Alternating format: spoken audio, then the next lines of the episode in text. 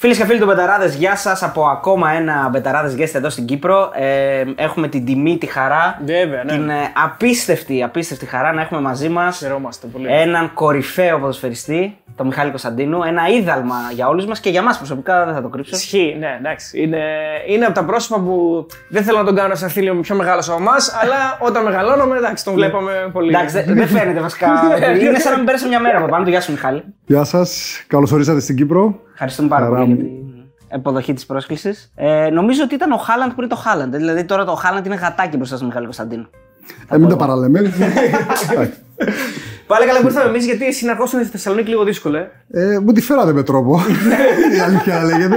δεν μπορούσα να αρνηθώ αφού ήρθατε εδώ πέρα. Εντάξει, είμαι όχι δύσκολος, δεν είμαι. Απλώς δεν, δεν μ' αρέσει και ιδιαίτερα να μιλάω. Δεν έχει κάποιο ιδιαίτερο λόγο φυσικά. Ίσως ε, να μην ε, βγα- βγαίνω από τη βολή μου. Ε, ίσως δεν έχεις βρει και τους κατάλληλους απέναντί σου. Δηλαδή Θα τώρα. δείξει, θα- Δεν στα φανεί, ναι. Την επόμενη ώρα. Μην παίρνεις και ορκών Εύχομαι. ε, δεν, όντως δεν έχεις συνεντεύξεις και ειδικά σε ελληνικά μέσα, δηλαδή συνεντεύξεις με κάμερες και αυτά. νο- Δεν, βρήκα, δεν έψαξα, δεν βρήκα κάτι. Ε, εντάξει, σπάνιο. δεν υπήρχε κάποιος λόγος. Εντάξει, όταν έπαιζα ποδόσφαιρο με λέγανε αντιμο- αντιδημοσιογραφικό. Ναι. Η αλήθεια να, λέγε- να λέγεται ότι δεν μ' αρέσει να με βλέπω στι στις κάμερες και τηλεόραση. δεν, αισθάνομαι, δεν αισθάνομαι καλά. Ίσως φοβάμαι λίγο περισσότερο. Ίσως δεν ξέρω γιατί. Δεν είναι ότι δεν ήθελα να μιλήσω ή οτιδήποτε. Απλώς δεν, δεν, δεν μου είναι κάτι ευχάριστο. Δεν το κάνω με χαρά. Δεν το Αυτό κάνω με χαρά. ισχύει τώρα ή ότι όταν έπαιζες ήταν έτσι, Γενικά, ναι. γενικά, από, από τότε όταν έπαιζα. Δηλαδή δεν θα, δεν θα έδινα συνέντευξη σε ένα περιοδικό ή σε μια τηλεόραση και να πήγαινα να κάτσω μπροστά να το δω. Δηλαδή και νομίζω ότι στις συνέντευξει τις έχω δει μπορεί να τρεπόμουν να κάτσω να τις διαβάσω ή να τις παρακολουθήσω. Α, και Πραγματικά, γραφτές, ε, ναι, και ναι, γραφτές. ναι. Έχω δει ένα βίντεο που σου έχει κάνει ο Μένιος ο Κελαρόπουλο στο Μέγκα στο Super Balla. Που είσαι στο σπίτι, πίνεις φραπεδιά, σε έχει ανεβάσει την ταράτσα, έχει. Το τη θυμάσαι; Μπο, πραγματικά όχι, όχι. θυμάμαι, όχι. Ε, Μάλλον αφού δεν την είδα. Μήπως αφού- όντως- Μήπως όντω τελικά πολύ μεγάλος. Όχι, δεν ήταν, ήταν ένα, ένα πολύ μικρό βιντεάκι εν ώψη της δεύτερης φάσης του, των ομίλων Champions League. τότε Α, που είχε μπο- περάσει ο ναι, ναι, Παναθηναϊκός. ναι, ναι, έτσι, ναι, μπράβο. ναι, Και ναι. λέει με κάτι ωραία εκεί, γιατί τα όνειρα να πιάσουν τα ράτσα και ράτσα, κάτι τέτοια. ναι, λέει, ναι. Είναι, είναι ωραίος. Φραπεδιά δυνατή. Περάσαν τα χρόνια, δηλαδή, δεν θυμάμαι και πολύ. Λοιπόν, ε, πώς είσαι τώρα που σε βρίσκουμε στην εθνική ομάδα, έχεις έναν ρόλο, ας πούμε, κάπου στη manager, ας πούμε, στην εθνική ομάδα Κύπρου. Πώς Ναι. είσαι; Εντάξει, ουσιαστικά η αλήθεια είναι ότι τρέχω πολύ με τα αγόρια μου. Ε, με την οικογένεια, είμαι στην εθνική, είμαι ο συνδετικός κρίκο τη Ομοσπονδίας με τους ποδοσφαιριστές και παλεύουμε να δούμε τι θα γίνει. Είναι δύσκολα τα πράγματα. Σε εμάς εδώ στην Κύπρο, η αλήθεια λέγεται. Δύσκολα τα λες από την άποψη ότι δεν παίζουν πολλοί Κύπροι και δεν έχουν- υπάρχουν πολλές επιλογές. Αυτό εννοείς; Εντάξει, υπάρχουν αρκετοί λόγοι. Δεν είναι... Αυτός είναι ένας σημαντικός λόγος. Το να παίζεις, να έχεις ρυθμό, να έχεις λεπτά συμμετοχής είναι ένας σημαντικός λόγος. Έχουμε σημαντικά προβλήματα και με την νοοτροπία μας, δηλαδή και το ποδόσφαιρο μας. Δηλαδή δεν θεωρούν οι ομάδες τιμή για ένα ποδοσφαιριστή τους να παίζει στην εθνική. Δηλαδή έχουμε πάνω απ' όλα ουσιαστικά αυτό που, που βλέπω εγώ τόσα χρόνια ότι πρώτα απ' όλα οι ομάδες και μετά η εθνική. Δεν- Δηλαδή δεν μπορούμε να ξεχωρίσουμε ότι είναι οι ομάδες και τώρα είναι η ώρα εθνικής. Και ίσω αυτό που οι ίδιες οι ομάδες έχουν το μεταφέρουν και στους ποδοσφαιριστές. Και ίσως μπερδεύουν και τους ποδοσφαιριστές. Και ίσως και. Αλλά είναι πολύ παράγοντας. Αλλά και για μένα αυτός είναι ένα πολύ σημαντικός παράγοντας. Κάποιοι το θεωρούν αγκαρία δηλαδή να έρχονται. Δεν το ότι θεωρούν αγκαριά τα παιδιά. Απλώς. Ε, Δεν έχουν και το επειδή κίνητρο. σίγουρα οι ομάδες μας το να βγουν Ευρώπη είναι ίσως όλο το budget της χρονιάς. Δηλαδή δεν έχουν ε, τα μεγάλα budget μεγάλων ευρωπαϊκών ομάδων, έστω και της Ελλάδας. Άρα για μια κυπριακή ομάδα να προσπαθήσει να μπεις στους ομίλους ή να μπεις στους ομίλους είναι τεράστιο Ναι, πλεονέκτημα και κονδύλι ένωση, ναι, ναι. και για τη, για τη χρονιά. Άρα ουσιαστικά οι ομάδες έχουν τη φοβία μην κουραστούν, τη φοβία μην τραυματιστούν οι ποδοσφαιριστές. Γιατί είχαμε πολλές επιτυχίες τα τελευταία χρόνια να μπουν αρκετές ομάδες, σχεδόν όλες οι μεγάλες ομάδες έχουν μπει στους ομίλους, που μετά προσφέρουν πάλι και μπόνου και τα λεφτά και ίσως θεωρούν οι ομάδες με κάποιο τρόπο, χωρίς γνωρίζουν ότι το κάνουν κακό, γιατί άμα δεν έχεις και επιτυχία στην εθνική, ίσως και ο κόσμος και οι ομάδες το βλέπουν αυτό ότι η εθνική, αφού δεν ε, έχουμε στόχους, δεν έχουμε κάτι να πετύχουμε, ίσως να πάτε εκεί να προφυλαχτείτε, να προσέχετε και να μεταφέρουν στα παιδιά αυτή την νοοτροπία που ίσως τα μπερδεύει κιόλας. Λοιπόν, εμάς μας χαρακτηρίζει τώρα σαν κανάλι, οι συνεντεύξεις μας, είναι οι ιστορίες, οι ωραίες ιστορίες από την πλευρά του πρωταγωνιστή. Ανέκδοτες ιστορίες που δεν έχουν υποθεί, πράγματα τα οποία δεν τα ξέρει ο κόσμος. Και εσύ είσαι, όλη σου καριέρα είναι γεμάτη με τέτοιες ιστορίες και γεμάτη με. Πώς να σου πω, δηλαδή με χρυσόσκονη, γιατί ήσουν ο στάρ όπου πήγαινες. Ήσουν εκεί που σε ακολουθούσαν τα φώτα, τα, τα μήμη. Ακόμα και όταν πήγες από το παραλίμνη στον Ηρακλή. Δηλαδή είχες βγει πρώτος σκόρερ, αν δεν κάνω λάθος. Στην Κύπρο, ναι. Ήσουν πολύ μικρός και ήσουν φαντάρο Και ήρθανε, ήρθε να σε βρει ο, προ, ο πρόεδρος του Πανιωνίου. Ναι. Τότε. Πώς- Και στο στρατόπεδο. Στο στρατόπεδο, ναι. Στο στρατόπεδο είχαμε Για, για να μιλήσει. σε πείσει να πας στη. Στον Πανιόνιο. Ναι, Στον όταν Πανιόνιο. ήμουνα στην Κύπρο, την τελευταία χρονιά είχα τρεις επίσημες προπονήσει από την Ελλάδα. Ήταν ο, Πα- ο Πανιόνιος, ο Αθηναϊκός που ήταν στην πρώτη κατηγορία και είναι το προπονητής ο Πρόκοπ. Ένας Γερμανός ήταν και στην Κύπρο. Ναι. Που τον είχε στο παραλίμνη. Στο Ρίχα στο Ναι. Παραλίμνη και ήταν και ο Ηρακλής. Που δεν έχει καμιά σύνδεση με τον Ηρακλή. Καμία, Δεν- καμία. Γιατί στον Πανιόνιο ήταν. ε, σε ήθελε ο Κυράστας, νομίζω. Εδώ ο Κυράστας και είχα και τον μάνατζερ μου, τον κύριο Πασχαλή που έμενε Παπαδόπουλο Αθήνα. που έμενε Αθήνα. Ναι. Ήταν και αδερφή μου Αθήνα και θεωρούσαν όλοι ότι αν πήγαινα εκεί θα ήταν από όλες τις πλευρές καλύτερο γιατί θα ήμουν κοντά τους, θα είχα κάποιον άνθρωπο δικό μου της οικογένειας. Και εντάξει, ήταν και για αυτούς η άποψη ήταν καλύτερα να ήμουν στην Αθήνα. Τώρα, πώς βρέθηκα στον Ερακλή, η αλήθεια λέγεται. Εντάξει, δεν πολύ σκέφτομαι. Δεν πολύ σκέφτομαι. Μου... Όχι, δεν πολύ σκέφτονται.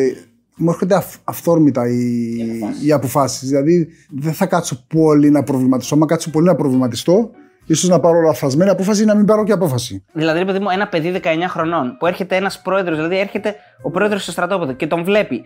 Θα περίμενε κάποιος να αποφασίσει να του πει Α, τι ωραία, αυτός με θέλει πολύ. Να πάω στην Αθήνα που είναι και αδερφή μου, είναι και ο μάνατζερ μου. Εσύ πώς δηλαδή παίρνεις την απόφαση να πας κάπου που δεν έχεις κάπου κανένα. Τι, τι, τι σε εξητάρει τόσο πολύ και επιλέγεις τον Ηρακλή; Καθόμουν σε μια καφετέρια στο χωριό μου στο, που ήμουν στο Παραλίμνη και όπως καθόμουν εκεί, για κάποιο λόγο ήρθε στο μυαλό μου ότι ο Ηρακλής μου ακούγεται η μεγαλύτερη ομάδα. Και όπως κάθομαι εκεί, παίρνω τον πρόεδρο της ομάδας και της λέω, ούτε στον μητέρα μου μιλήσα, ούτε στον πατέρα μου, ούτε σε κανένα, της λέω, θα πάω Ηρακλή. Στη Σκοπιά είναι αυτό; Όχι, εσύ το Όχι, φετέρι. λέω, ε, ήμουνα σε, σε έξοδο, σε Α, έξοδο ναι, σε μια έξοδο, καφετέρια. έξοδο. Και έτσι όπως καθόμουν να έρθει, μου ήρθε αναλαμπή ότι ε, μου ακούγονταν πολύ μεγαλύτερη ομάδα ο Ηρακλής. Πήρε τον πρώτο στο μυαλό Παραλιμνίου. μου.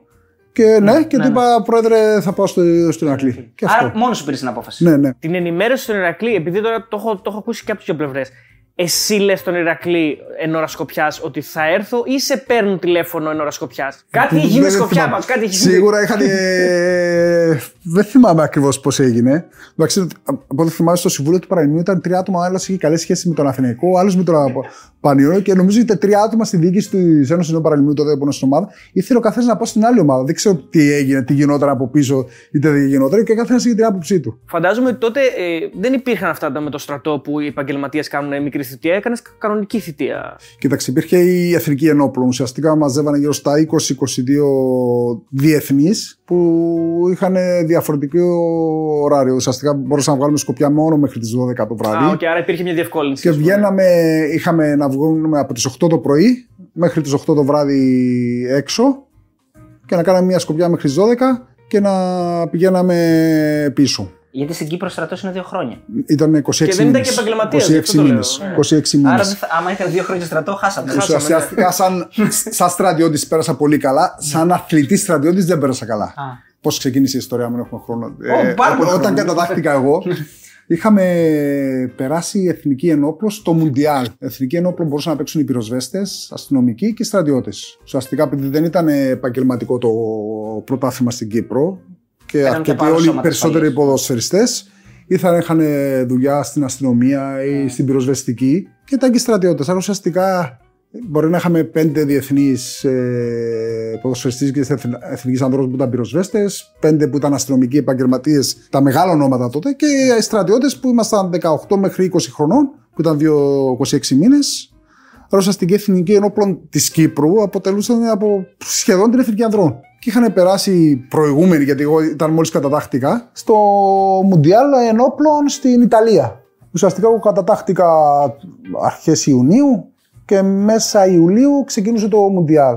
Ότι η γενιά μόλις κατατάχθηκε από τους νέους, γιατί ουσιαστικά εμείς κάνουμε γύρω στους 1,5-2 μήνες εκπαίδευση και δεν βγαίνουμε καθόλου έξω. Τώρα, αν βγαίνεις πιο. Εμείς κάναμε τους πρώτους 1,5-2 μήνες, δεν βγαίνεις καθόλου έξω. Δηλαδή σε εκπαίδευση κανονικά. Όταν τα κατατάχτηκα μετά από ένα μήνα περίπου μετά την εκπαίδευση, ξεκίνησαν οι προπονήσεις της Εθνικής Ανδρών. Με καλέσανε και εμένα στην αποστολή, αλλά επειδή ήμουνα καλός ποδοσφαιριστής και έπαιζα και Εθνική Νέων Ελπίδων, με επέλεξε τότε ο προπονητής που είναι πρόεδρος του Κυπριακού Οργανισμού Αθλητισμού, τότε ήταν ο Ανδρέας ο Μιχαηλίδης, που ήταν και εκείνη τη στιγμή ήταν και προπονητής της Εθνικής Ανδρών, στην αποστολή να πάω με τους με στην 23. Σκεφτείς ήταν ε, ονόματα ο Κάστορα, εσείς που γνωρίζετε, ήταν στρατιώτης, ήταν πιο μεγάλος μου ένα χρόνο, αλλά ήταν στρατιώτη, ήταν τέ, τέτοια ομάδα. Και ξεκίνησα, έφυγα από τον πρώτο μήνα από την εκπαίδευση από το στρατόπεδο και πήγαμε στην Ιταλία. Να μην σας κουράζω, βρεθήκαμε 40 μέρες, 35 μέρες στη Ρώμη. Μόνοι μα εντωμεταξύ. Ο προπονητής δεν ήρθε γιατί ήταν και στην Εθνική Ανδρών και είχε επίσημα παιχνίδια Εθνική Ανδρών. Βρεθήκαμε με ένα-δύο άτομα, ένα του στρατού και κάποιος άλλος. Τι κάνετε τρία Πήγαμε ημιτελικό. Α, φτάσατε, προχωρήσατε. Είχαμε αποκλείσει Ιταλία, έπαιζε Del Piero και τέτοια. Τους αφήσαμε μια παίχτε γιατί είμαστε και λίγο εμείς οι Κύπροι, λίγο χωριάτες.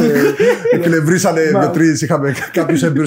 Δελβέκιο, ναι, ναι, Δελβέκιο ναι, στη Δελβέκιο, Ρώμα. ναι, ναι, ναι. Δελβέκιο, Δελφιέ. Τους εκνευρίσαμε. Μείναμε 8 παίχτες, κάτι κόκκερε, κάτι και αυτά. Και πήγαμε ημιτελικό με Ιαπωνία ή με Κορέα. Χάσαμε.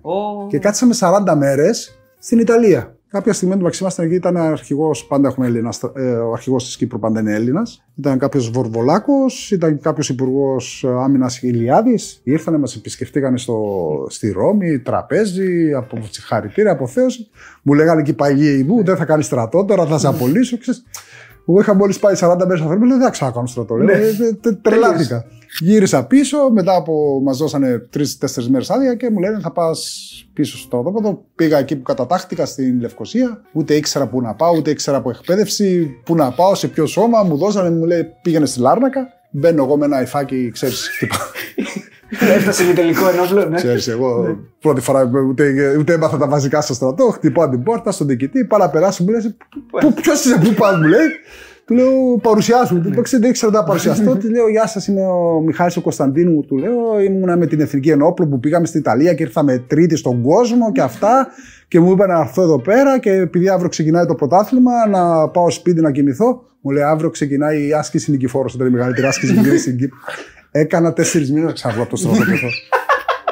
Έκανα τέσσερις μήνες να ξαναβγώ. Καλά πήγε. Μήπω δεν ήταν Σεπτέμβρη. ποδοσφαιρόφιλος ο. ε, Όχι, ήταν ο χειρότερος διοικητής τη Κύπρου, δεν είχε ιδέα, δεν τον ενδιαφέρει, δεν καταλαβαίνω τίποτα.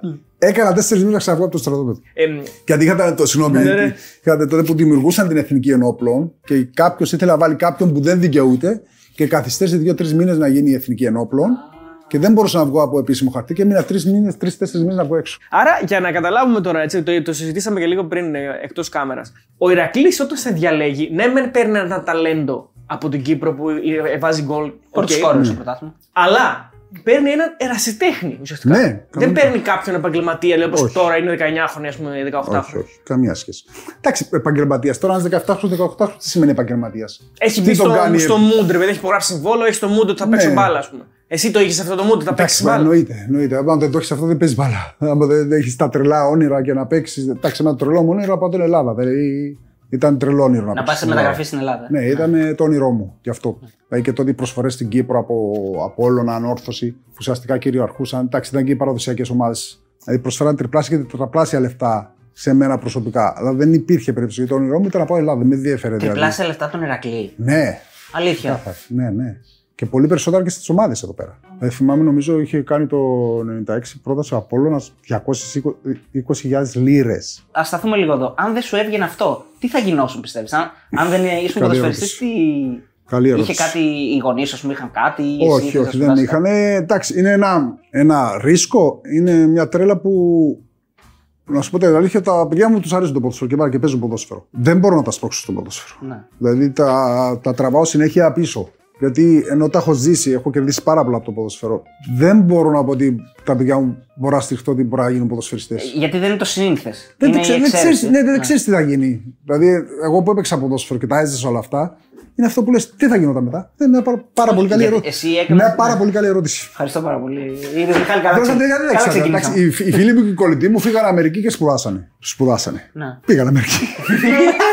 Γυρίσε με ένα πτυχίο, το παλέψανε. Εντάξει, πέρασαν ωραία. Πέρασαν ωραία. Το ότι εγώ διάλεξα και πήρα αυτό το δρόμο και δεν πήγα μαζί τους, νομίζω ήταν καλό για όλους μας. Δεν θα Σίγουρα για γυρνούσαμε, σένα. δεν θα γυρνούσα. Πιστεύω θα μας ψάχνανε οι γονείς μας.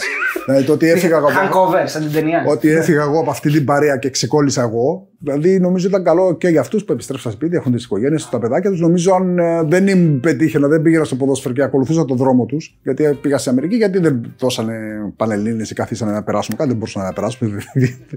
Είμαστε λίγο. Και αν ακολουθούσα αυτόν τον δρόμο, νομίζω θα μας ψάχνανε οι γονείς μας για μια ζωή, δεν θα μας ξαναβλέπανε.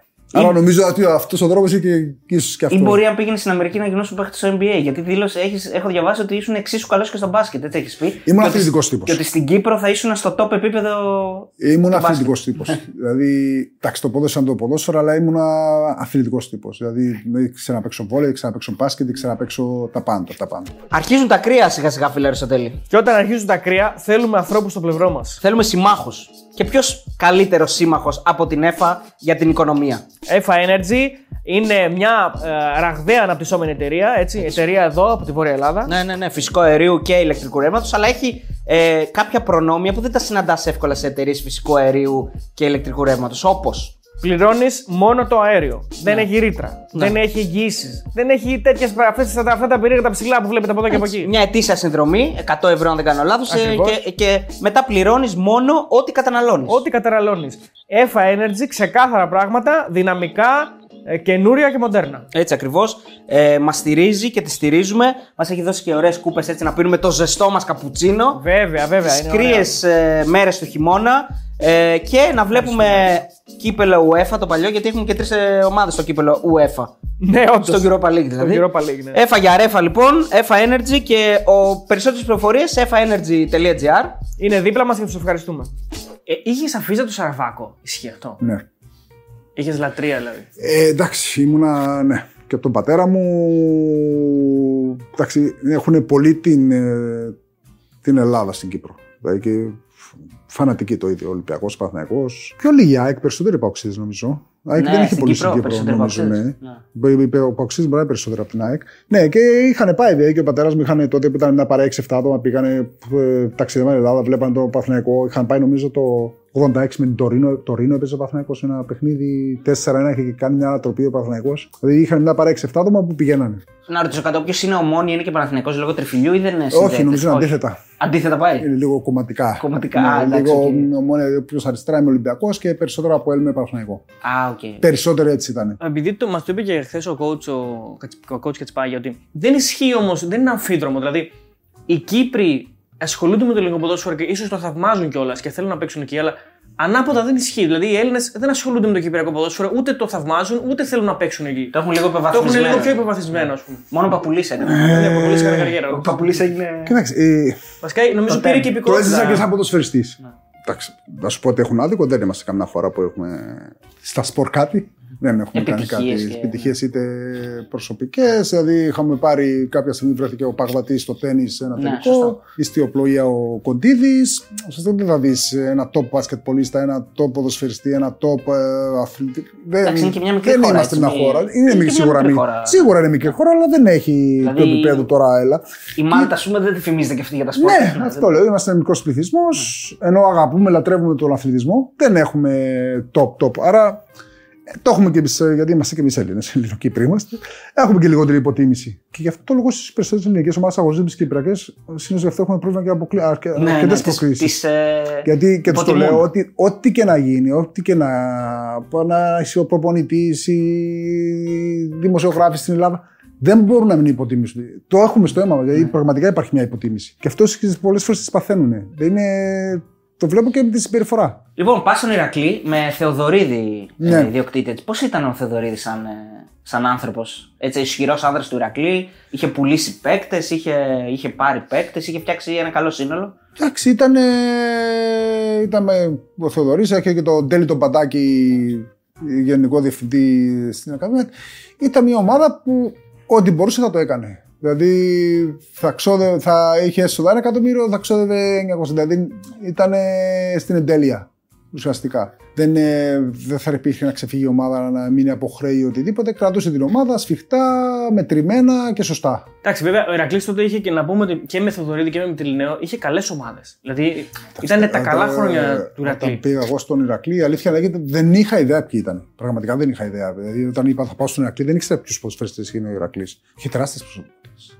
Και κάνατε πραγματάκια από την αρχή. Δηλαδή, νομίζω πρώτη σου χρονιά πάτε με τελικό κυπέλου. Ναι, μα νομίζω ότι τις πρώτε μεταγωνιστικέ είμαστε πρώτοι, νομίζω. Είχαμε, και- αλλά είχαμε πάθει και, είχαμε πάθει και τρει-τέσσερι σοβαρούς τραυματισμούς. Νομίζω από χιαστούς και ο Κοφίδης και ο Γιωβάνοβη και ένας Κωνσταντινίδης που έπαιζε επιθετικός. Είχαμε τρει-τέσσερι χιαστούς, αλλά στις πρώτες τέσσερις πενταγωνιστικές είμαστε. Νομίζω παίξαμε πέμπτη αγωνιστική ντέρπι με την ΑΕΚ και χάσαμε τελικά. Είχαμε 4 στα 4. Ο Είχαμε. Κωνσταντινίδης ο γιατρός που λέμε. Ναι, ναι, ναι. Μπράβο. ναι. Τι συναντάς εκεί, ενώ ποια είναι η πρώτη, οι, οι εικόνες σου, οι πρώτε στον Ερακλή. Ε, συναντάς ένα πολύ ψηλότερο επίπεδο, επαγγελματισμό περισσότερο. Τι, Κοίταξε, το, το ότι πήγα και είχα τα ρούχα μου, το ότι μου πήραν τα παπούτσια μου, τα βάλα σε ένα μπαούλο να μου τα πάω στο γήπεδο στην προετοιμασία, το ότι είχαμε αυτά ήταν ένα σοκ για μένα. Αναβάθμιση. Ναι. Ουσιαστικά εμείς παίρναμε τα ρούχα στην προπόνηση, πετσέτε, κάναμε. Τα έπλαινε η μαμά και τα γυρνούσε. Ναι, ναι, κανονικά. Ήταν. Εντάξει, ήταν εντελώς διαφορετικό. Ε, κα- Αντιλαμβάνεσαι πλέον ότι έχει μπει το νερό στα βλάκια και ότι έχεις πάει σε μια ομάδα που από Που εκεί είναι και πέρα επαγγελματική δεν υπάρχει ομάδα. Ναι, χειρισμός. υπήρχε, ναι. Δεν υπήρχε επαγγελματική ομάδα. Η Θεσσαλονίκη σαν πόλη σου λείπει καθόλου; Δηλαδή, τι έζησες και σ' άρεσε εκεί; Εντάξει, στην ηλικία που πήγα 19 χρόνο με πότε έφυγα 22, 18, 19, που δεν θυμάμαι τώρα τις σπουδέ με μετράμε να φέρουμε, ήταν ιδανική για μένα γιατί η Θεσσαλονίκη ήταν πολύ και πιο κοντά από την Κύπρο. Και είχε και ήταν θάλασσα. υπέροχη. Είχε και θάλασσα, σου θύμιζε και το μέρος. Εντάξει, ναι, πέρασα καταπληκτικά. Πες μας λίγο αυτή την ιστορία, άμα θες. Επειδή όταν πρωτοπήγε εκεί έπαιζε ο Πάκου με την Arsenal, το τι αντιμετώπισε. Ναι, ήταν- Ναι, γιατί μας είπες off camera. ναι, τα... Εντάξει, είχα, έβλεπα, αλλά δεν ήξερα όλες τις λεπτομέρειες γενικά. Δεν ήξερα όλη την ιστορία του ΠΑΟΚ, του Ηρακλή, του καθενός. Εντάξει, ήξερα τις, ξέραμε τις μεγάλες ομάδες, Ολυμπιακό, Παναθυναϊκό, ασχολούμαστε και ήταν. Θυμάμαι, είχα πάει μία-δύο μέρες. Γιατί ήμουν ακόμα στρατιώτης εδώ, δεν σας είπα την ωραία ιστορία πώ απελήθηκα, αλλά δεν χρειάζεται. όχι, όχι, πού, μετά. Ναι. Είχα πάει μία-δύο μέρες πριν το, το Το πρώτο νεμα- παιχνίδι που έπαιζε. Α, το 1-0, ναι. Πάω με την Arsenal. Εντάξει, είχα πάει και έμενα στα κάστρα, καφενεία, κόσμος, ξέρεις, τρέλα στο ποδόσφαιρο. Αρρώστια και ξέρεις, προσπαθούσα να μπω εγώ να ακούσω τηλεόραση τοπικά νέα ή στο ραδιόφωνο στην τηλεόραση και έβλεπα μια κατάσταση ότι νόμιζα έπαιζε η καλύτερη ομάδα του κόσμου, ο ΠΑΟΚ, που δεν- με κάποια που δεν υπήρχε, δηλαδή άγνωστη ομάδα. Δηλαδή, και ήταν δεδομένο ότι θα περάσει. Δηλαδή, λέω, λέω, είναι δυνατόν. Λέω ότι παίζει με την Arsenal. Νομίζω ότι την προηγούμενη χρονιά έχει κάνει και τα ρεκόρ. η Arsenal, νομίζω, Ναι, ναι, ήταν η το- αίτητη. Ναι. το αίτητο και λέω με την Arsenal. Ποιος είναι αυτός ο Πάοκ λέω, που παίζει με την. και τόση αυτοπεποίθηση από τον κόσμο, από τα ράδια, από τους δημοσιογράφους, από τους προπονητές, γιατί δεν ήξερα και προσωπικά τον Άγγελο τότε, δεν είχαμε καν γνωριστεί. Δεν τους βλέπαν δηλαδή τώρα. Ναι. Και μετά, όντως, εντάξει, πέρασε ο Πάοκ, έκανε τη τεράστια πρόκληση, αλλά μου έκανε εντύπωση το πόσο εύκολο θεωρούσαν ότι θα κερδίσουν. Δηλαδή την Arsenal. Έπαθα σοκ. Πώς ήταν γενικά η περιραίωση ατμόσφαιρα σε αυτό το κομμάτι με τους φίλους των ομάδων; Δηλαδή, υπάρχει ο Πάοκ, υπάρχει ο Ηρακλής, υπάρχει ο Άρης. Είναι τρεις ομάδες σε μια μικρή πόλη. Και ο Απόλλων. τότε Μεγάλη. υπήρχε. Εντάξει, ο Δηλαδή, Απόλλων δεν είναι- είχε ναι, τόσο ναι, πολύ πήγαινε, κόσμο, αλλά ναι, ναι. υπήρχε. ναι. Βάζουμε αυτές τις τρεις, ας πούμε, που πάντα ήταν ε, η έχτρα. Εσύ το αισθάνθηκες, το ένιωσες; Ο Άρης βέβαια όταν πήγε δεν υπήρχε. Μετά ήρθε, ήταν, ήταν στη Β. Ε, όχι, δεν, γιατί δεν ήταν. Όταν από την εκεί, 97-98 πρώτη- που πηγαίνει στην πρώτη χρονιά, ο Άρης Δεν ήταν ήταν στη στην Β. πρώτη χρονιά. Ναι. Εντάξει, ήταν Ηρακλή. Δεν ήταν. ε, ουσιαστικά θεωρόταν η μικρότερη ομάδα σε κόσμο και σε Δυναμική. δυναμική στην, ε, Στη Θεσσαλονίκη. στη Θεσσαλονίκη, αλλά ήταν πολύ σημαντικό για μας τον Ηρακλή να κερδίσουμε Πάο και Άρη. Δηλαδή, σαν να περνάμε ασυλία δύο-τρεις μήνες ότι δεν κάνουμε στα. Ό,τι στα και να γίνει επόμενα- μετά. Γιατί εντάξει, βλέποντας μετά την πορεία μου που ό,τι και να ήταν Παναθανικό Ολυμπιακός έπρεπε να κερδίσει, όποιο και να έπαιζε, όπου και να έπαιζε. Εντάξει, το Ηρακλή ήταν λίγο πιο ελεύθερο. Δηλαδή, το να πάει χάσει στην Αθήνα από τον Πανιόνιο δεν ήταν καταστροφικό. Δηλαδή, θα γυρνούσαμε πίσω και θα είχαμε προβλήματα. Ή, σίγουρα πρέπει να κερδίσεις κάποιες ομάδες στην έδρα σου. Σίγουρα φέραμε και επιτυχίες με μεγάλες ομάδες που ήταν έξτρα πόρου. Αλλά άμα κέρδισες Πάο και Άρη, ήταν, είχαμε πάρτι για δύο μήνες. Δεν μας ενδιαφέρει τι θα γινόταν μετά. Είχες Ναι. έτσι ε, κινήσεις θαυμασμού στον δρόμο, ρε παιδί μου, σε σταματούσαν τότε. Ναι, στο- ήταν στη πιο Θεσσαλονίκη. ωραίο ο κόσμος, ήταν πιο Ναι. άγνωση. Υπήρχε, πώς δεν υπήρχε. Εντάξει, επειδή δεν ήταν και εχθρική ομάδα ο Ηρακλής. Ναι, ναι, ναι, ήταν αγαπητή. Δεν είναι είσαι αγαπητή παίζει ομάδα. τώρα το στο Ολυμπιακό, θα θα σε πετύχει κάποιος Παοξή ή κάποιος τη ΣΑΕΚΑ. Ήταν αγαπητή ομάδα ο Ηρακλή. Δεν ήταν αντα, ανταγωνιστική. Δεν, το ήταν- μισούσε κανένας. Ναι, δεν, δεν είχε λόγος να. Ναι. Άρα ουσιαστικά δεν, δεν ήταν. Και αντιθέτως, άκουσα ωραία λόγια από Πάο και από. Ξέρεις, κάναμε και πλάκα γιατί είχα αρκετούς φίλους και Πάο και από τον Άρη, αλλά περισσότερο από το Πάο. Στον Πάοκ Τους παίζαν δεν Κύπρο. Θέλανε. Δεν παίζαν. Ναι, ήρθανε, δεν θυμάμαι ακριβώς μετά από ένα-δύο χρόνια. Ναι. Κάποια στιγμή βρεθήκαν και 5-6 νομίζω. Ναι, ναι, ναι. Εγκομίτης ήταν. Εγκομίτης, Ήταν Γιασεμής, ο Εμείς. Κάς, Γιασεμάκης, Κάς. Εγκομίτης, Βοσκαρίδης. Μετά έπαιξε το παιδί ο, Ήταν ο, και ο- Λάμπρος Βαγγελής, νομίζω έπαιζε πιο μετά. Ναι, βέβαια. είχε- είχαμε και τον, στον Ηρακλή όταν πήγα τον Μάριο τον Χριστοδούλου. Και Σωστά. μετά από δύο χρόνια έφυγε πια στον Άρη και ήρθε και ο Αγαθοκλέος ο Α, Μάριος στον μπράβο, Άρη. ναι, ναι, ναι. Ναι, Αλλά κάποια ναι, στιγμή ναι. ήταν η Ο, Θεσσαλονίκη. ο ήταν, Παπακλέος ήρθε- ήρθε ως τεράστια μεταγραφή τότε. ήταν, νομίζω θα πάει στην Άκη και τελευταία στιγμή νομίζω Ναι. ήταν κοντομινάς στον Κοντομινά. Άρη Ναι, και ναι, ναι, ήρθε ναι. στο. Ναι, και ο Μάριο ήταν πολύ καλό. Λοιπόν, Πολύ πώς καλά. απολύθηκες για να φύγουμε από, Α, αυτό, από το- από αυτό το χρονικό πλαίσιο και να. Εντάξει, ουσιαστικά είχα συμφωνήσει με τον Ρακλή. Μπορεί να πέρασε καμιά δεκαριά μέρες ότι έπρεπε να πάω γιατί ήδη ξεκίνησε η προετοιμασία. Δεν ξεκίνησα και σε 15 μέρες στο πρωτάθλημα. Είχα ακόμα τρεις, νομίζω, ακόμα 1,5 μήνα στρατό και έλεγα 1,5 μήνα φυλακή και γύρω στους 2 του. Αλλά δικαιούμουν άδεια εξόδου που τη φύλαγα για να πηγαίνα προετοιμασία με την ομάδα εδώ στην Κύπρο. Άλλες 15 μέρες θα πήγαινα να παίρνω την άδεια, να πάω στην Ακλή 15 μέρες, να ξαναρθώ, να ξαναπολυθώ. Να πω στα... σας κουράζω. Έπρεπε να φύγω ουσιαστικά από το στρατόπεδο το πρωί, να πάω, να, έρθω εδώ, να πάω στη Λευκοσία που ήταν το αρχηγείο και το Υπουργείο Εξωτερικό, να αιτηθώ άδεια, μπλα μπλα μπλα, για να μου εγκρίνουν θα σου πω πώς είναι οι, οι λεπτομέρειες. Ο διοικητής ήταν ένας κριτικός. Με συμπαθούσε, δεν είμαι πολύ συμπαθούσε λόγω ποδοσφαίρου και επειδή έβγαινα συνέχεια. Αντί να με αφήσει να φύγω 8 το πρωί από το στρατόπεδο, με καθυστερούσε, με καθυστερούσε, μου το πήγε εδώ ε, 11.30 ώρα. Εντάξει, 2 ώρα κλείνανε το Υπουργεία και το. Φεύγω 11.30 σαν τρελός με το φτάνω στη Λευκοσία, πάω να πω στο αρχηγείο, ε, ουσιαστικά να αιτηθώ άδεια. Τι πάω την πόρτα, ήταν κάποιος συνταγματάρχης, ήταν ε, εκεί δίπλα από το βοηθό του, βοηθός του αρχηγού. Χτυπάω την πόρτα, του λέω Γεια σας, παρουσιάζομαι. Μετά, μετά θέλω να αιτηθώ άδεια εξωτερικού.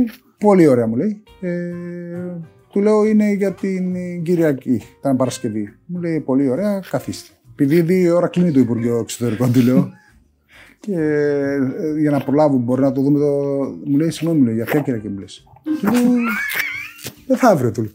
Μου λέει, ήρθες εδώ Παρασκευή, μία η ώρα, η ώρα δύο κλείνει το Υπουργείο, να αιτηθεί άδεια εξωτερικού που θέλει έγκριση μετά από δύο εβδομάδες για να φύγεις μεθαύριο. Μου είπε, ξέρεις έτσι, το αυστηρό τιμά του στράτου. Πήγαινε σε παρακαλώ στο στράτο σου παιδί. Μπλα μπλα μπλα. Με φωνές, ξέρεις, συνταγματάρχη ήταν. Κατεβαίνω κάτω, παίρνω το Θεοδωρίδη τηλέφωνο, του λέω, Έλα πρόεδρε, του λέω ούτε τώρα θα έρθω. Μου λέει γιατί. Του λέω έτσι και έτσι. Μείνε εκεί, μου λέει. Ε, αν χτυπήσει το τηλέφωνο, σήκωσέ το. Μπορεί να είναι από εδώ από την Ελλάδα, ο γενικός αρχηγός του στρατού, του επιτελείου, κάτι τέτοια που είπε. Τι λες. Τι λέει τώρα. Ναι. Τέλος πάντων, μέσα στο πολύ, κλείνω το τηλέφωνο. Μετά από δύο λεπτά, με ξαναπαίρνει ο Θεοδωρίδη, μου λέει πήγαινε πάνω. Του λέω δεν πάω πάνω. Με διαολόστηλε, δεν ξέρω να πάω. πήγαινε πάνω. πήγαινε πάνω, μου λέει. Εντάξει, πάω πάνω, πάω να ξαναχτύπησα, ξέρεις, ψαρωμένος το 18,5-19 χρόνο στρατιώτη. Να χτύπησε, μου λέει Αγόρι μου, λέει. Ο ίδιος. Ο ίδιος. Έλληνας, ήταν όλοι Έλληνες αυτοί. Ε, πάντα, οι ναι. αρχηγοί και αυτοί. Και να μην μου το λύσει, το καταλάβω. Μου λέει, κάτσε μου λέει, θες κάτι να πεις κάτι. Του λέω, Όχι, όχι, κοίτα, σίγουρα όχι, δεν γίνεται να πεις κάτι να πορτοκαλάδα. Κάτι πρέπει να πορτοκαλάδα. Μου λέει, κοίταξε, μου λέει, ο αρχηγός μου λέει αυτή τη στιγμή απουσιάζει. Όχι, μας κλείσουν και μέσα από αυτά που πούμε. Όχι, εντάξει. Έχουν παραγραφεί αυτά. Έχω παραγραφεί αυτά. Μου λέει, κοίταξε, μου λέει, επειδή ο αρχηγός λείπει, μου λέει, και δεν μπορεί να υπογράψει την έγκριση, θα συμπληρώσει τα χαρτιά, θα πας στο Υπουργείο, θα πάρεις την άδεια έξοδου, μου λέει. Δεν θα τη χρησιμοποιήσεις αύριο, μου λέει, να φύγεις. Θα αρχίσεις αύριο το πρωί που θα είναι εδώ ο αρχηγός να την υπογράψει και να μπορεί να φέρεις στην κοίη. Θα πάει κάνεις αυτή τη διαδικασία και πριν φύγεις, μου λέει, ξανά έλα εδώ, μου λέει, θα σε στείλω σε ένα γραφείο κάτω. Του Λέω εντάξει, εντάξει. Πάω στο Υπουργείο, πάω κανονικά, παίρνω την άδεια εξόδου, την άδεια 20 μέρες. Πάω πίσω, μου λέει, Άστο εδώ το χαρτί, έρθει αύριο θα έρθει ο αρχηγός να την υπογράψει, να είμαστε μια χαρά και κανονικά. Θα πάει σε ένα γραφείο, σε παίρνει κάποιος κύριος, πάω σε κάποιο κύριο, μου λέει Γεια σας. Ε, επειδή είναι τιμή για την Κύπρο, για το στρατό της Κύπρου, για τον αθλητισμό της Κύπρου, ήταν μπλα, μπλα, μπλα, μπλα, είναι τιμή ένας ποδοσφαιριστής να αγωνίζεται στο ελληνικό πρωτάθλημα, είναι μπλα μπλα επαγγελματίας και είναι χαρά μας. Και απολύεσαι. Μου λέει, μπορεί και εσύ κατέβει. Απίστευτο. Και δεν ξαναπήγα στο αυτό. Άρα κάποιος μεγάλος πήρε τον άλλον Εντάξει, μεγάλο. Υπάρχει το κόκκινο τηλέφωνο. Εντάξει. Α, υπάρχει το Ουσιαστικά τηλέφωνο. Πήρα τηλέφωνο, δεν παράδο και ο Πασό και Ναι, Τσολατζόπουλο ναι, τότε ναι. ήταν. Θεσσαλονίκη εκεί πέρα. Φαντάζομαι πήρε το αρχηγό της Ελλάδας, σήκωσε το τηλέφωνο, φαντάζομαι δεν χτυπάνε καν κουμπί, το σήκωσε, του λέω είναι δυνατόν ο δικός μας έρχεται παίχτης στην Ελλάδα στε- και τον- δεν τον αφήνετε εσείς. Στο άλλο τηλέφωνο έκλεισε, με φωνάξατε να πάμε και τελείωσε το θέμα. Αλλά ας πέντε- αλλά δεν πέρα περισσότερο, ένα χρόνο πιο πριν την Ε, σωστά. μεταγραφή, δεν έκανα και στο Σωστά, στο σχολείο. Ε, Ουσιαστικά ένας μήνας έμεινε και ένα μήνας που είναι φυλακή που ουσιαστικά είναι άδεια. δεν είναι- Στον Ηρακλή, Μιχάλη, πότε αρχίζεις και αισθάνεσαι star, αισθάνεσαι ότι πλέον δεν με χωράει η ομάδα, ότι αρχίζω να σκέφτομαι ότι μήπως φύγω, ας πούμε; Πάντα έκανα όνειρα. Πάντα είχα τρελά όνειρα. Δηλαδή από μωρό είχα το όνειρο. Ήταν τρε- ήταν τρέλα με αθλητισμό και δεν ποδόσφαιρο. Τώρα δεν βρεθήκα σε κάποια στιγμή και λέω ότι Αχ, τώρα πρέπει να φύγω. Τι Ήταν αυτό που ήθελα να κάνω από την αρχή. Δηλαδή να πάω εκεί, μετά να πάω εκεί. Δηλαδή ήθελα πάντα να πάω πιο ψηλά. Το όνειρο νομίζω ξεκινάει ανάλογα. Το όνειρο. Το όνειρο γίνεται πραγματικότητα ανάλογα με την απόδοσή σου και την προσφορά. Δεν αρχίζεις και πας καλά, βάζεις γκολ, υπάρχεις, είσαι ζωντανός, ασχολούνται μαζί σου και αρχίζουν και ενδιαφέρονται ομάδε, τότε αρχίζει και το όνειρο σου και η πραγματικότητα. Δεν μπορείς να, να μην παίζει καλά, να μην υπάρχεις, είναι στον πάγκο, να μην βάζεις γκολ και να θες να πας στη Μάντσεστερ. Άρα αυτό νομίζω το ένα φέρνει το άλλο. Όταν αρχίζει πας καλά, όταν αρχίζουν και ακούς, διαβάζεις εφημερίδες, ειρήνε, ενδιαφέρονται, Παθηναϊκό, Ολυμπιακός, ΣΑΕ και αυτά. Τότε αρχίζει και παίρνει και εσύ αυτό το. Το τρυπάκι, ναι. Όχι το τρυπάκι, είναι, είναι η ροή. Ναι, Πάει από να μόνο κοιτάς του. πιο ψηλά. Ναι, ναι, έρχεται από μόνο του. Επειδή όλες, όλα τα, όλες οι μεταγραφές σου ήταν serial. Δηλαδή, ακόμα, ακόμα και από το παραλίμνη στον Ηρακλή, μόλις, Ναι. μόλις μας είπες ένα serial. Είχε serial και από τον Ηρακλή στην ΑΕΚ. Δηλαδή, ε, στην ΑΕΚ, συγγνώμη. Ναι, από τον είδες. Ηρακλή στην ΑΕΚ στην ήταν, ΑΕΚ, αλλά δεν ναι. πήγε. Ναι. Ε, πριν από αυτό, να πω ότι για κάτι το οποίο εσύ σίγουρα δεν έχετε ανάγκη, για φυσικό αέριο, έχουμε μια χορηγία φοβερή, χορηγάρα την FA Energy. Ε, Τι πώς δεν έχουμε ανάγκη; Έχουμε, αλλά έχει- δεν μπορούμε να τα βγάλουμε. Δεν μπορείτε να το Ε, βγάλετε. Όχι, ενώ δεν έχετε ανάγκη να ζεσταθείτε. Ναι, δεν έχετε πολύ κρύο γι' αυτό. Α, για το κρύο, εντάξει. Ναι. ναι. Δεν έχετε εδώ στην Κύπρο τέτοια. Ε, όχι. Προβλήματα. Έχει. έχει. Λίγο πιο σύντομο διάστημα, κάνα Ναι. δύο μήνες, αλλά μέχρι το Δεκέμβρη ως συνήθως είμαστε καλά. Άρα ζητάμε Άρα από την FA Δεκέμβρη, Γενάρη. Energy να έρθει και Κύπρο. Πρέπει να έρθει Ε, και Δεκέμβρη, οπωσδήποτε. Γενάρη να έρθει, ναι. Ναι, ναι. faenergy.gr, έτσι ο σύμμαχο στην οικονομία. Όποιος θέλει, παιδιά, βλέπει περισσότερες πληροφορίες και θα έχουμε και περισσότερα. Εντάξει, Και η εταιρεία πράγματα. Βορείου Ελλάδος, έτσι, φίλοι Ναι. μας πολύ και τους ευχαριστούμε πολύ. Όταν λες κρύο, δηλαδή για τι θερμοκρασίες μιλάς, δηλαδή πόσο κρύο; Ε, Εντάξει, το, λόγω υγρασίας και η Κύπρου είναι, νομίζω, οι 8 βαθμοί της Κύπρου είναι σαν να είναι μείον 10 στη Γερμανία. Α, Είναι λόγω υγρασίας. λόγω υγρασία, νομίζω. ναι, είναι ναι, ναι. σε- Ε, Μιχάλη, η πρώτη ομάδα από την Αθήνα που βρέθηκε μια ανάσπρο να σε πάρει ήταν η ΑΕΚ. Σωστά; Ναι. Ε, είχε γίνει ένα σκηνικό με, με κάτι σφαίρες που στείλαν στο Θεοδωρίδη. Τι, τι, τι θυμάσαι από αυτό το Ε, πράγμα; Τι θυμάμαι, ό- όσα ξέρω γιατί δεν θυμάμαι, όταν τα ακούγοντας τα ουσιαστικά μετά, νομίζω είχε και. Ξέρω, υπήρχε μια συμφωνία η Φίλμνετ να αγοράσει τον, τον Ηρακλή, νομίζω είχε η ΑΕΚ. Δεν θυμάμαι κάτι σχέση. Και νομίζω εκεί ακυρώθηκε μια, μια πώληση του Θοδωρίδη στην ε, Φίλμνετ, πώς Α, λεγότανε; Στην Έντμετ. ναι. Στην ΕΤΜΕ δεν θυμάμαι πώς ήταν. Νομίζω. Θα νομίζω αγόραζε τον Ηρακλή και ουσιαστικά μέσα σε αυτή την αγορά θα, θα Α, υπήρχε εσύ και θα μια πήγαινες- συμφωνία, θα πήγαινα ναι, και ναι, εγώ ναι. στην ΑΕΚ ουσιαστικά. Σωστά. Και κάτι στείλανε στον αντιπρόεδρο, κάτι μια σφαίρα σε ένα φάκιο και όλα αυτά και είχαν κάποιες απειλές. Στο Σπανουδάκι. Όχι, Όχι, ο Σπανουδάκης Σπανουδάκης πήγε ήταν- μετά ήταν με- Θεοδο- ο Σπανουδάκης ήταν ήταν μετά με τον- διοίκηση Θοδωρίδη. Με... Ποιος ήταν ο αντιπρόεδρος, θυμάσαι; Ο Όχι, Σπανουδάκη δεν ήταν με με- την Λέωνα. Ω, Δεν θυμάμαι. Ναι. Δεν θυμάμαι. Άρα στείλα στον αντιπρόεδρο της Φέρα, όχι στον νομίζω, Θεοδωρίδη. νομίζω στον αντιπρόεδρο. Και γράφανε ναι, η επόμενη θα είναι στο Θεοδωρίδη, κάπως έτσι δεν γράφανε. θυμάμαι, μέσα, ναι. δεν ξέρω Άρα οι λεπτομέρειες. φίλοι- Έγινε κάτι τέτοιο και Ναι. μετά ακυρώθηκε και η πώληση. Άρα οι φίλοι του Ηρακλή ουσιαστικά δεν θέλανε να, να φύγεις για να πας στην ΑΕΚ. Ναι, δηλαδή οι φίλοι του ξεκάθαρα, Ηρακλή το εντάξει. σταματήσαν. Ξεκάθαρα, ναι. Είχαμε πάρα πολύ καλές σχέσεις. Με ποιον, Όχι με- φιλικές να μιλάω στο τηλέφωνο, Με τον αλλά πρόεδρο. με, με- όχι με, το- Α, με τον τον κόσμο. κόσμο. Με τον κόσμο, με τον κόσμο. κόσμο. ναι. Γι' αυτό και η αγάπη γίνεται και μίσο κάποια στιγμή. Είναι Σωστά. φυσιολογικό. Ναι, είναι δεν τα ακραία συναισθήματα, Εννοείται, ναι. εννοείται. Ισχύει ότι υπάρχει ένα μάτς με την ΑΕΚ που τώρα μας το έλεγαν κάποιοι συνάδελφοι ότι έχεις βάλει γκολ με τον Ηρακλή. Είσαι τόσο μπερδεμένος μέσα σου ότι είναι τόσο κοντά να πας στην ΑΕΚ. Έχεις βάλει γκολ με τον Ηρακλή και δεν πανηγυρίζεις γιατί σκέφτεσαι ότι μπορεί να είναι η επόμενη ομάδα η ΑΕΚ. Έχει γίνει αυτό; Νομίζω το παιχνίδι πρέπει να ήταν. Ε, Στη Σμύρνη, έπαιζε κάπου η ΑΕΚ, ε, κάποιο Ναι, παιχνίδι. είναι τιμωρημένη η ΑΕΚ και κάτι τέτοιο παίζει στο συνέδριο του Πανιωνίου ή κάτι τέτοιο. Ναι. Ήταν τότε που γινόταν όλο αυτό και γραφόταν και ήταν τόσο έντονο που υπήρχε, αλλά εντάξει, εγώ δεν είναι. Δηλαδή και ο εκπρόσωπο δεν έρχονταν να μου πει κάτι, άμα θέλει μάτσα, άμα θέλει κάτι. Θα έρχονταν να μου λέει κάτι ότι τελειωμένο. Δεν, δεν ασχολιόμουν με αυτά. τα Ο πράγματα. Πασχάλης Δεν- Παδόπουλος. Ναι, δεν ήθελα εγώ. Ήθελα να είμαι προσαρμοσμένο. Να φόκους στο ποδόσφαιρο. Δεν με διέφερε το ένα το άλλο. Άμα είτε- ήταν κάτι δεδομένο, τελειωμένο, τότε θα έρχονταν και σαν άνθρωπος και εγώ σαν άνθρωπος και με τον Πασχάλη. Αυτό είχαμε αυτή τη σχέση. Δεν μιλούσαμε επαγγελματικά. Μιλούσαμε ένα λεπτό το μήνα, άμα ήταν κάτι τελειωμένο. Δηλαδή δεν έρχονταν να μου πει ναι, μιλάω, ναι, μας θέλουν, ναι, δεν μας θέλουν, ναι, συμφωνώ. Τίποτα, δεν είχαμε καμία επαφή. Είχαμε προπονητή τον Άγγελο τον Αναστασιάδη. Ωραία, χάτσες γιατί. Βιβί. Συλληπιτήρια, τα ναι. συλληπιτήρια μας, ναι. Πριν το παιχνίδι, το προηγούμενο βράδυ, το πρωί στο ξενοδοχείο μου φώναξε και μου λέει: Κοίταξε, αγούνται διάφορα πράγματα. Μου λέει: Έχει τελειώσει, έχεις υπογράψει την ΑΕΚ, έχει γίνει κάτι. Του λέω: Όχι, κυράκι. Λέει, «εννοώ». Εντάξει, μου λέει: Θέλω να ξέρω να δω πώς θα το μάτι. Όχι, όχι. Εντάξει, μου λέει: Θα, θα σε βάλω να ξεκινήσει να. στην 11. Ωραία, ωραία. Κάποια στιγμή ξαναφωνάζει. Τα έχει δει και το, το άγγελο Το αυτά. τα, ταπεραμέντο, ναι. τα, έτσι τα αλλιώ. Μετά ξαναφωνάζει το, το μεσημέρι μου λέει: Δεν θα σε βάλω να παίξεις. Μου λέει: Θα σε προστατεύσω, δεν θα παίξεις πεθαμένο. Μου λέει: «Το κύριο, κύριε, Πεθαμένο, ναι. Κύριε Άγγελε, του λέω: «Τι- Τι έλεγε δεν θα βάλεις, τι έλεγες, δεν θα παίξεις. Μου λέει: Με τον Άγγελο μπορούσα να μιλήσουμε πολύ ελεύθερα, αλλά η πειθαρχία του ήταν πειθαρχία. Δεν μπορούσες. Είχα πάρα πολύ καλή σχέση να μιλήσω οτιδήποτε, αλλά δεν ήταν. ε, Τα όρια μας τα ξέραμε. Δηλαδή σε αυτό ένα top. Πάμε στο, στο γήπεδο, όπως καθόμουν έξω, έλεγε δεκάδα και μπροστά ο Μιχάλης. Δηλαδή μπορεί, μπορεί, μπορεί να θυμάστε από δύο φορές, νομίζω από την προηγούμενη μέρα και, την, ε, και τη μέρα του παιχνιδιού μπορούμε πέντε φορές να με βάλει, πέντε φορές να με βάλει, αλλά το τελειωτικό δεν θα με βάλει. Έτσι δεν ξέρω να, μην- να μην με. Ε, και αυτός απο- μέσα του δεν είχε να με αποφασίσει. αποφ... Όχι, μπορεί να με αποφορτήσει, Α, να οκ, μου να δεις μην ξέρεις. σκέψεις και αυτά, να με μπω μπερδεμένο. Ξεκινήσαμε το παιχνίδι. Ήταν 0-2 στο δεκάλεπτο, νομίζω. Είχε βάλει γκολ ο Σέμπουε ή εγώ το πρώτο και ο Σέμπουε το δεύτερο που ήταν στην ΑΕΚ και θα είμαστε 0-2. Μείναμε με 10 παίχτες, πάμε στη, στο ημίχρονο. Ε, Κωνσταντίνος Σέμπου αλλαγή. Ε, τα έχει αυτά. δεν, δεν, δεν το έπιασε πουθενά. δεν το Είχαμε πάει, είχαμε. Δεν νομίζω, πανηγύρισα. Αλλά απλώς, εντάξει, δεν πα- Άμα δεν έχουμε και κόσμο, δεν πανηγύριζω ποτέ. Ναι, Μου ναι. Προσπάθησε με τώρα ένα γήπεδο που δεν έχει κόσμο, θα πάρει. Και- Ποτέ δεν Μπορεί προκάλεσε να το να, σύνδεσαν επειδή ίσως. να πανηγυρίσω σε αντίπαλους ή σε κόσμο και ποτέ δεν, δεν ήθελα να προκαλέσω. Δεν το θεωρούσα σωστό. Ναι, ναι. Δηλαδή, αν είχε κόσμο η δικιά σου ομάδα, αν θα Δεν πανηγυρίσω. είχες κάνει ποτέ έτσι αντίπαλο δηλαδή το αυτό που κάνει. Όχι, αλλά ούτε θα προκαλούσε να. Δηλαδή, αν πήγαμε στην άκρη και δεν είχαμε κόσμο, δεν θα πανηγύριζω μόνο σαν τρελό.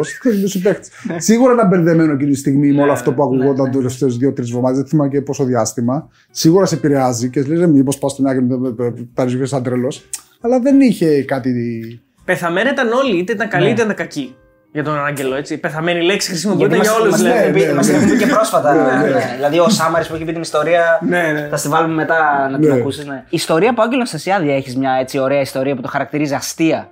Ρε παιδί μου κάτι που. Ε, δηλαδή ένα, στο βίντεο να χαρακτηρίσει κάτι, να πει παίξτε, κάντε, ράντε. Χιλιάδες. Χιλιάδες. Χιλιάδες. Τώρα τε- τι να πρώτο.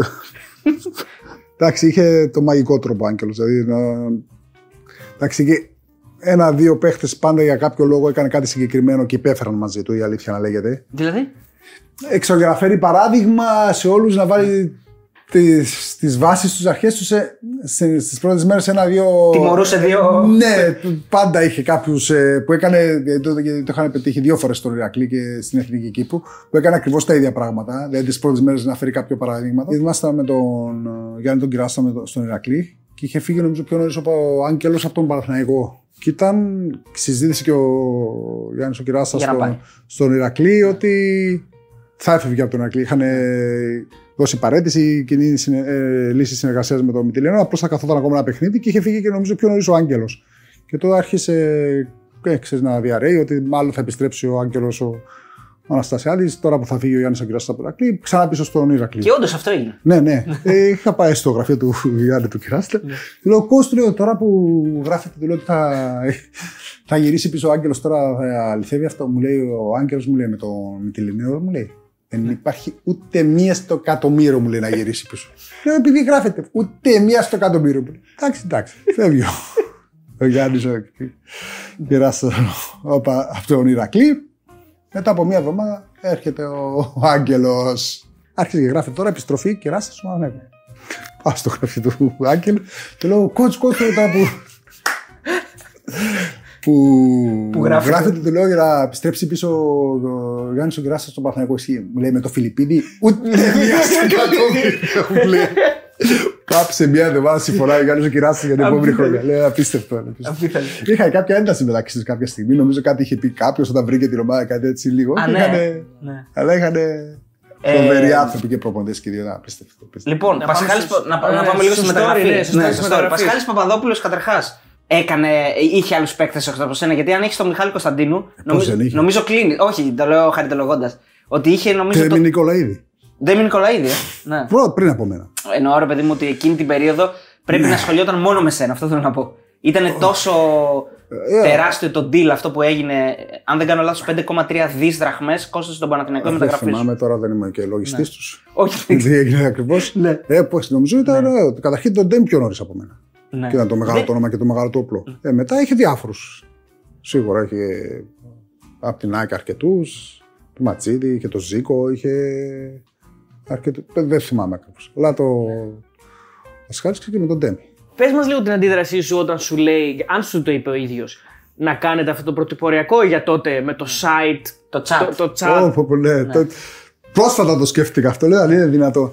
Βαριόμουν για όλα. Δεν, δεν μου αρέσαν όλα αυτά και τέτοια. Είπε να το κάνουμε. Ήθελα να αποφύγουμε κάποιους δημοσιογράφους. Εντάξει, νομίζω αφ- ο- στο, τε- στη διάρκεια αυτούς που γινόταν, νομίζω ο Πασχάλης είχε αφο- πρώτη φορά τον είχα δει να, να έχει τόσο άγχος στη ζωή του. Αντιλήφθηκε ότι ίσως δεν έπρεπε να γίνει. Ε, εντάξει, ήταν και η περίοδος και η συγκυρία και τότε τι, τι είχα να κάνω που είχε και πολύ άγχος νομίζω και από τις ερωτήσεις και από τις. Ε, Για να εξηγήσουμε στον κόσμο, ήταν 2001 νομίζω είναι και είναι κάτι τόσο Ναι. πρωτοποριακό. ότι Ήταν live chat με τον κόσμο. Ναι. Δηλαδή, εσύ απαντούσε σε ερωτήσεις του κόσμου. Ναι. Είναι, είναι όχι απλά πρωτοποριακό, είναι Ναι, κουφό. για- γιατί για για τότε. σένα είναι κουφό τελείως. Ναι. Και νομίζω τότε έχεις κάνει δήλωση ότι η μοναδική πρόταση που έχεις επίσημη είναι τον Παναθηναϊκό και θες να πας εκεί. Ότι σε καλύπτει. Ε, σε καλύπτει. καλύπτει- Ναι, ήταν και λίγο.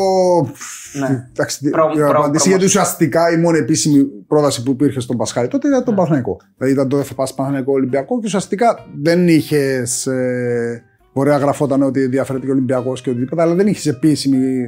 Δεν ήρθε επίσημη πρόταση από τον Ολυμπιακό. Δηλαδή ούτε στον Ηρακλή, ούτε σε μένα, σε εμάς, τον Πασχάλη προσωπικά. Και ο Παναθηναϊκός εκτός από τα λεφτά δίνει και τρεις παίκτες στον Ηρακλή. Ναι. Έτσι, ε, τον Χαλκιά, ε, το Χαλκιά, τον Κουτσουρέ, Ασιόπουλο και τον Χαλκιά. Τσουρέ. Σόπουλο και τον- Και, και κρατάει και 50% ποσοστό μεταπόλησης. Κάτι απίστευτο για εκείνη την εποχή. Ε, το οποίο βέβαια δεν ε, το πήρε ποτέ γιατί πήγε ω ελεύθερο στον Ολυμπιακό. Άσχετο αυτό. αλλά Ναι. Τελείω συμβόλαιο. Έχω διαβάσει ιστορία στο Σομπρέρο, το διάβασα.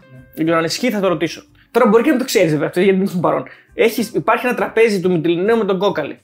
Λέει το Σομπρέρο που διάβασα. Που είχαν πολύ καλές σχέσεις. Που είχαν καλές σχέσεις, υποτίθεται. Του λέει ο Μιτιλινέο στον Κόκαλη ότι ο Παναθηναϊκός μου δίνει 2,5 δις για τον Κωνσταντίνο.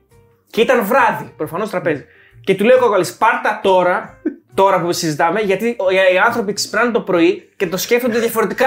Οπότε δέξτε το τώρα. Εντάξει, δεν, δεν, αν μπορεί να ισχύει αυτό, αν έχεις μάθει κάτι. δεν έχω μάθει κάτι, αλλά αυτό μπορεί να βγει και από την πλευρά του Ολυμπιακού. Ναι, ότι Ουσιαστικά καλά να τα δεχτούν πολλά και- ναι, ναι, η Ραπελά ή να δεχτούν. Την ήττα τους, ας πούμε. Ναι. Εντάξει, γιατί φαινόταν ότι ήθελα να πάω και στο Παναθηναϊκό. Δεν ήταν ότι ήταν και επίσημη πρόταση. Βέβαια, ε, τα ρεπορτάζ τότε της εποχής ε, λέγανε ότι το πήρε πάνω το Φιλιππίδης γιατί είχε πολύ καλή σχέση με το Σπανουδάκι τότε. Που είχαν κάνει και ένα deal στον Α για να πάρει δύο χρόνια ε, τα. Σίγουρα ότι το ότι δεν δικαιώματα του μπήκε Παναθηναϊκού. επίσημα αν ισχύει αυτό ο Ολυμπιακός, σίγουρα ήταν πιο. Πιο Εντάξει, εύκολο, πιο εύκολο, ναι. Εσύ. Ξέρω μια απάντηση που δόθηκε μέσα, αλλά δεν χρειάζεται. Ναι, οκ. Εντάξει. Ε, εσύ κάνεις το όνειρο στην πραγματικότητα εκείνη τη στιγμή. Έτσι, Ναι. πας στην ομάδα της παιδικής σου ηλικίας, στην ομάδα που έχεις αφίσα στο δωμάτιό σου.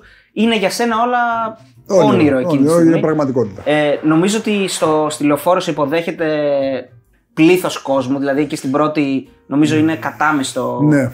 Στη λεωφόρο δεν είναι. Ε, όχι, όχι, στην προετοιμασία είχαμε. Στην προετοιμασία βασικά είναι, ναι. Στο... Ουσιαστικά μία προπόνηση την κάνασε ανοιχτή για τον κόσμο στη Ανοιχτή. λεωφόρο. Μπράβο, μετά ναι, από 10-15 μέρες, δεν θυμάμαι. Και νομίζω ότι και, και εκεί φαίνεται ας πούμε, στο, στο βλέμμα σου πόσο, πόσο step ας πούμε, είναι. Δηλαδή, πας από μια ομάδα σαν τον Ηρακλή σε μια ομάδα σαν τον Παναθηναϊκό που έχουν πέσει όλοι πάνω σου και σε αγκαλιάζουν. Σε... Εντάξει, δεν είναι εύκολο να το διαχειριστείς. Ε, εντάξει, ήταν αγχωτικό. Εντάξει, Όσο και να λες, Ναι. αγχωτικό. είσαι 22 χρονών, ε, ξαφνικά 8 εκατομμύρια ασχολούνται μαζί σου, γιατί εντάξει, όλη η Ελλάδα ασχολούνται με το ποδόσφαιρο. Δεν ήταν κάτι εύκολο για μένα.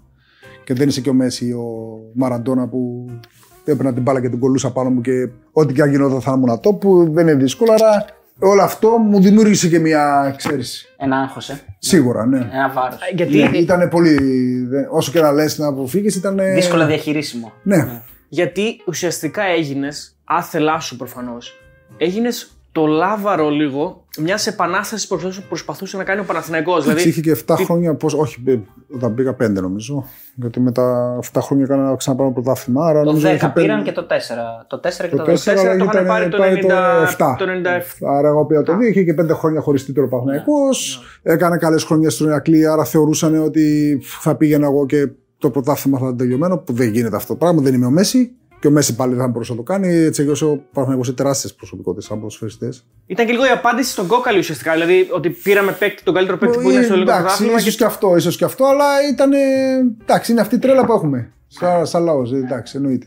Δημιουργεί μια αγχωτική όμως, ένα πολύ αγχωτικό περιβάλλον. Ναι, δηλαδή μια πίεση ναι. ίσως Σίγουρα, υπερβολική. Ναι. Σίγουρα, ναι, γιατί περιμένουν ότι τε- θα τα κάνεις τα πάντα. Και είναι και τα πρώτα μάτια ουσιαστικά, δηλαδή κατευθείαν μπαίνει στα βαθιά. Δηλαδή Champions League, ε, Ναι. Ε, ε, είναι κατευθείαν όλα Όχι, δύσκολα. δεν καλά, εντάξει, και είναι εντελώς διαφορετικό. Γιατί ε, άλλο Ηρακλής που αυτό που είπαμε, κερδίζαμε τον Άρη και τον ε, Μπάου, κέρδιζε κανένα μήνα όλα μια χαρά. Και είναι εντελώς διαφορετικό το κάθε παιχνίδι πρέπει να κερδίζεις. Βέβαια η πραγματικότητα δεν έδειξε να σε αγχώνει γιατί την πρώτη σου χρονιά κάνεις μαγικά πράγματα. Έτσι, και Champions League και. Εντάξει, Στην αλλά πράξη εννοώ. ήταν, ξέρεις, μια ανάλογα Ναι. παιχνίδι με παιχνίδι. Ναι. Εντάξει, ήταν. Κάναμε πολύ καλή πρώτη χρονιά. Ήταν και, το, νομίζω που ήταν και πρώτη φορά δύο φορές ο, ο Μίλου στο Champions Δύο φορές League. ο Μίλους, και ναι. ξανά Ναι, ο ναι, ναι, ναι. Μίλους. Ξεκινήσαμε από τα Περίεργο, πολύ, προβληματικά. ε. Εντάξει, τότε πάντα ξεκινούσαμε το πρώτο μας στόχος δεν είναι η Ευρώπη, είναι το πρωτάθλημα που είχε ο Παναγιώ. Στο τέλος πήγαμε καταπληκτικά στην Ευρώπη, χάσαμε στο πρωτάθλημα. Αλλά εντάξει, ήταν. ήταν έντονη για μένα. Δεν ήταν εύκολη. Δεν είναι, ήταν πολύ ελεύθερο το ποδόσφαιρο που έπαι- που έπαιζα. Ας πούμε, που σαν μπορούσα να παίξω στο Ηρακλή, γιατί σου λέω ότι ίσως περιμέναν από μένα τα πάντα που ουσιαστικά μοιάζει μια ομάδα που είχε πολύ πιο ποιοτικούς και μεγάλους ποδοσφαιριστές από Και μένα. δεν είναι και αυτό το ότι πάω στα κάστρα σε ένα καφενείο να πάρω, Ναι. ένα, να πάρω ένα καφέ και δεν με. Φάω δεν και μιλάει μια κανένας. ντουράτσα. Ναι. Και- Εκεί έβγαινες και γινόταν. Έκανε χαμό. Εντάξει, δεν, δεν, δεν μπορούσες κιόλας. Δεν μπορούσες ήταν να βγεις. εύκολο. Και ο χρόνος της προπονήσης, γιατί εντάξει, λέμε ότι έφυγα από την Κύπρο τώρα στο τεχνικό και πήγα στο Ηρακλή που ήταν εντελώς επαγγελματικό. Το ότι έφυγα από τον ε, Ηρακλή και πήγα στο Παθηνικό ήταν ε, π- π- πάλι μπορεί να Εξίσου ήταν μεγάλη αλλαγή. Ναι. Μπορεί και τεράστιο και η μεγαλύτερη. διαφορά από το όπως πήγα στην Κύπρο. Και πολύ μεγάλος ανταγωνισμός έτσι. Δηλαδή στον Ηρακλή έπαιζε συνέχεια, εκεί είχες Λιμπερόπουλο Βλάβοβιτς Ελεζαντέμπε. Δηλαδή ήταν. Βαζέχα που λέγαμε τώρα, Ναι, δεν μεγάλο, δηλαδή- ήταν 32-33 χρόνια που ήταν ε, top έτσι. Και δεν είναι. Ο άλλος εθνική Κροατίας, εθνική Πολωνίας, εθνική Πολωνίας, εθνική Ελλάδας. Δηλαδή εντάξει, δεν ήταν. ε, Σωματικά, σωματικά, το σώμα σου δηλαδή, όταν, όταν πήγες στον Ηρακλή στον Παναγενικό, κατάλαβες διαφορά στον Τεράστια. τρόπο που δουλεύανε. Τεράστια. Καταρχήν, ε, αν είχα στον Ηρακλή προπόνηση, πέσα από κάποιους προπονητές 4 η ώρα, ξεκινούσε η προπόνηση, πολλές φορές μπορεί να πήγανε 3 και 50. 3 και 50 πήγαινα, άλλαζα, να βάζα τα σωστάκια και πήγα να παίξω ποδόσφαιρο. Αρκετές φορές μπορεί να συνέβαινε αυτό στο Ηρακλή. Κάνω Και ξέρεις, πήραμε το, το καφεδάκι, μας χαλάρα. Ναι, σιγά ναι, σιγά. ναι, ναι, ναι. Πήγα δύο-τρεις ώρες. Στον Παναθηναϊκό πήγε αν είχες 4 ώρα προπόνηση, αν πήγαινες 2 η ώρα εκεί, ήδη Είχες οι μισοί παίχτες ήταν μέσα στο γυμναστήριο. Άρα μιλάμε για Παναθηναϊκό και τεράστιε Ολυμπιακό. διαφορές. Τεράστιες διαφορές. Άρα έπρεπε να δουλέψεις παραπάνω και εσύ ο Είπα, ίδιος. στο Ρακλή μπορεί να κάναμε μία φορά γυμναστήριο τη βδομάδα που κάναμε μια τυπική διπλή προπόνηση χθες την Τρίτη, πρωί γυμναστήριο και αυτό να, να έβλεπα το γυμναστήριο σαν, α, σαν Μιχάλης όταν μας έπαιρναν οι, οι προπονητές. Στον Παναθηναϊκό, Ολυμπιακό και αυτούς ήταν δύο ώρες όλοι μες στο, από πριν. Στην παρουσία σου στον Παναθηναϊκό, άρχισες να καταλαβαίνεις ότι πρέπει να παίζεις διαφορετικά. Δηλαδή έπρεπε να είσαι διαφορετικός Κωνσταντίνου; Από τον Κωνσταντίνο του Ηρακλή. Αγωνιστικά καθαρά εννοώ. Τον τρόπο Εντάξει, που γι' αυτό παίζεις. και οι- οι συμπαίχτε σου. Οι συμπαίχτε σου το θέλουν από αυτό. Το ζητάνε γιατί είναι εντελώς διαφορετικό. Δεν είναι εντελώς διαφορετικό να παίζεις μια ομάδα που θα παίξεις περισσότερο με αντιπιθέσεις γιατί είναι πιο μικρή ομάδα και εντελώς διαφορετικό να παίξεις μια ομάδα που, είναι... που ελέγχει το παιχνίδι. Είναι εντελώς διαφορετικό. Δεν ήταν ε, μόνο το τέρμα. Και όσες φορές έβαζα πολλά γκολ, δεν ήμουν και καλά αγωνιστικά. Γιατί καθόμουν εκεί. Όταν ήμουν καλά αγωνιστικά και είχα περισσότερες δυνάμεις, έτρεχα αριστερά, δεξιά, πάνω κάτω και ήμουν μακριά από, το, από τον γκολ. Όσες χρονιές έβαλα πολλά γκολ, μπορεί να ήμουν και χειρότερος αγωνιστικά από ότι ίσως να δείχνουν οι αριθμοί. Αλλά στο τέλος, εντάξει, οι αριθμοί φαίνονται και τα αποτέλεσμα. Βέβαια, δεν ο είναι- επιθετικός για να βοηθήσει την ομάδα του πρέπει να βάζει γκολ. Αυτό δεν είναι το πιο σημαντικό. Δηλαδή, αν Εξαρτάται. βάζει γκολ, τη βοηθάει. Εξαρτάται. Έχω κάνει πολύ καλές χρονιές που βοηθούσα το δεύτερο επιθετικό. Ναι, Με τους assist πλαϊνούς, και- ε, ναι, ναι.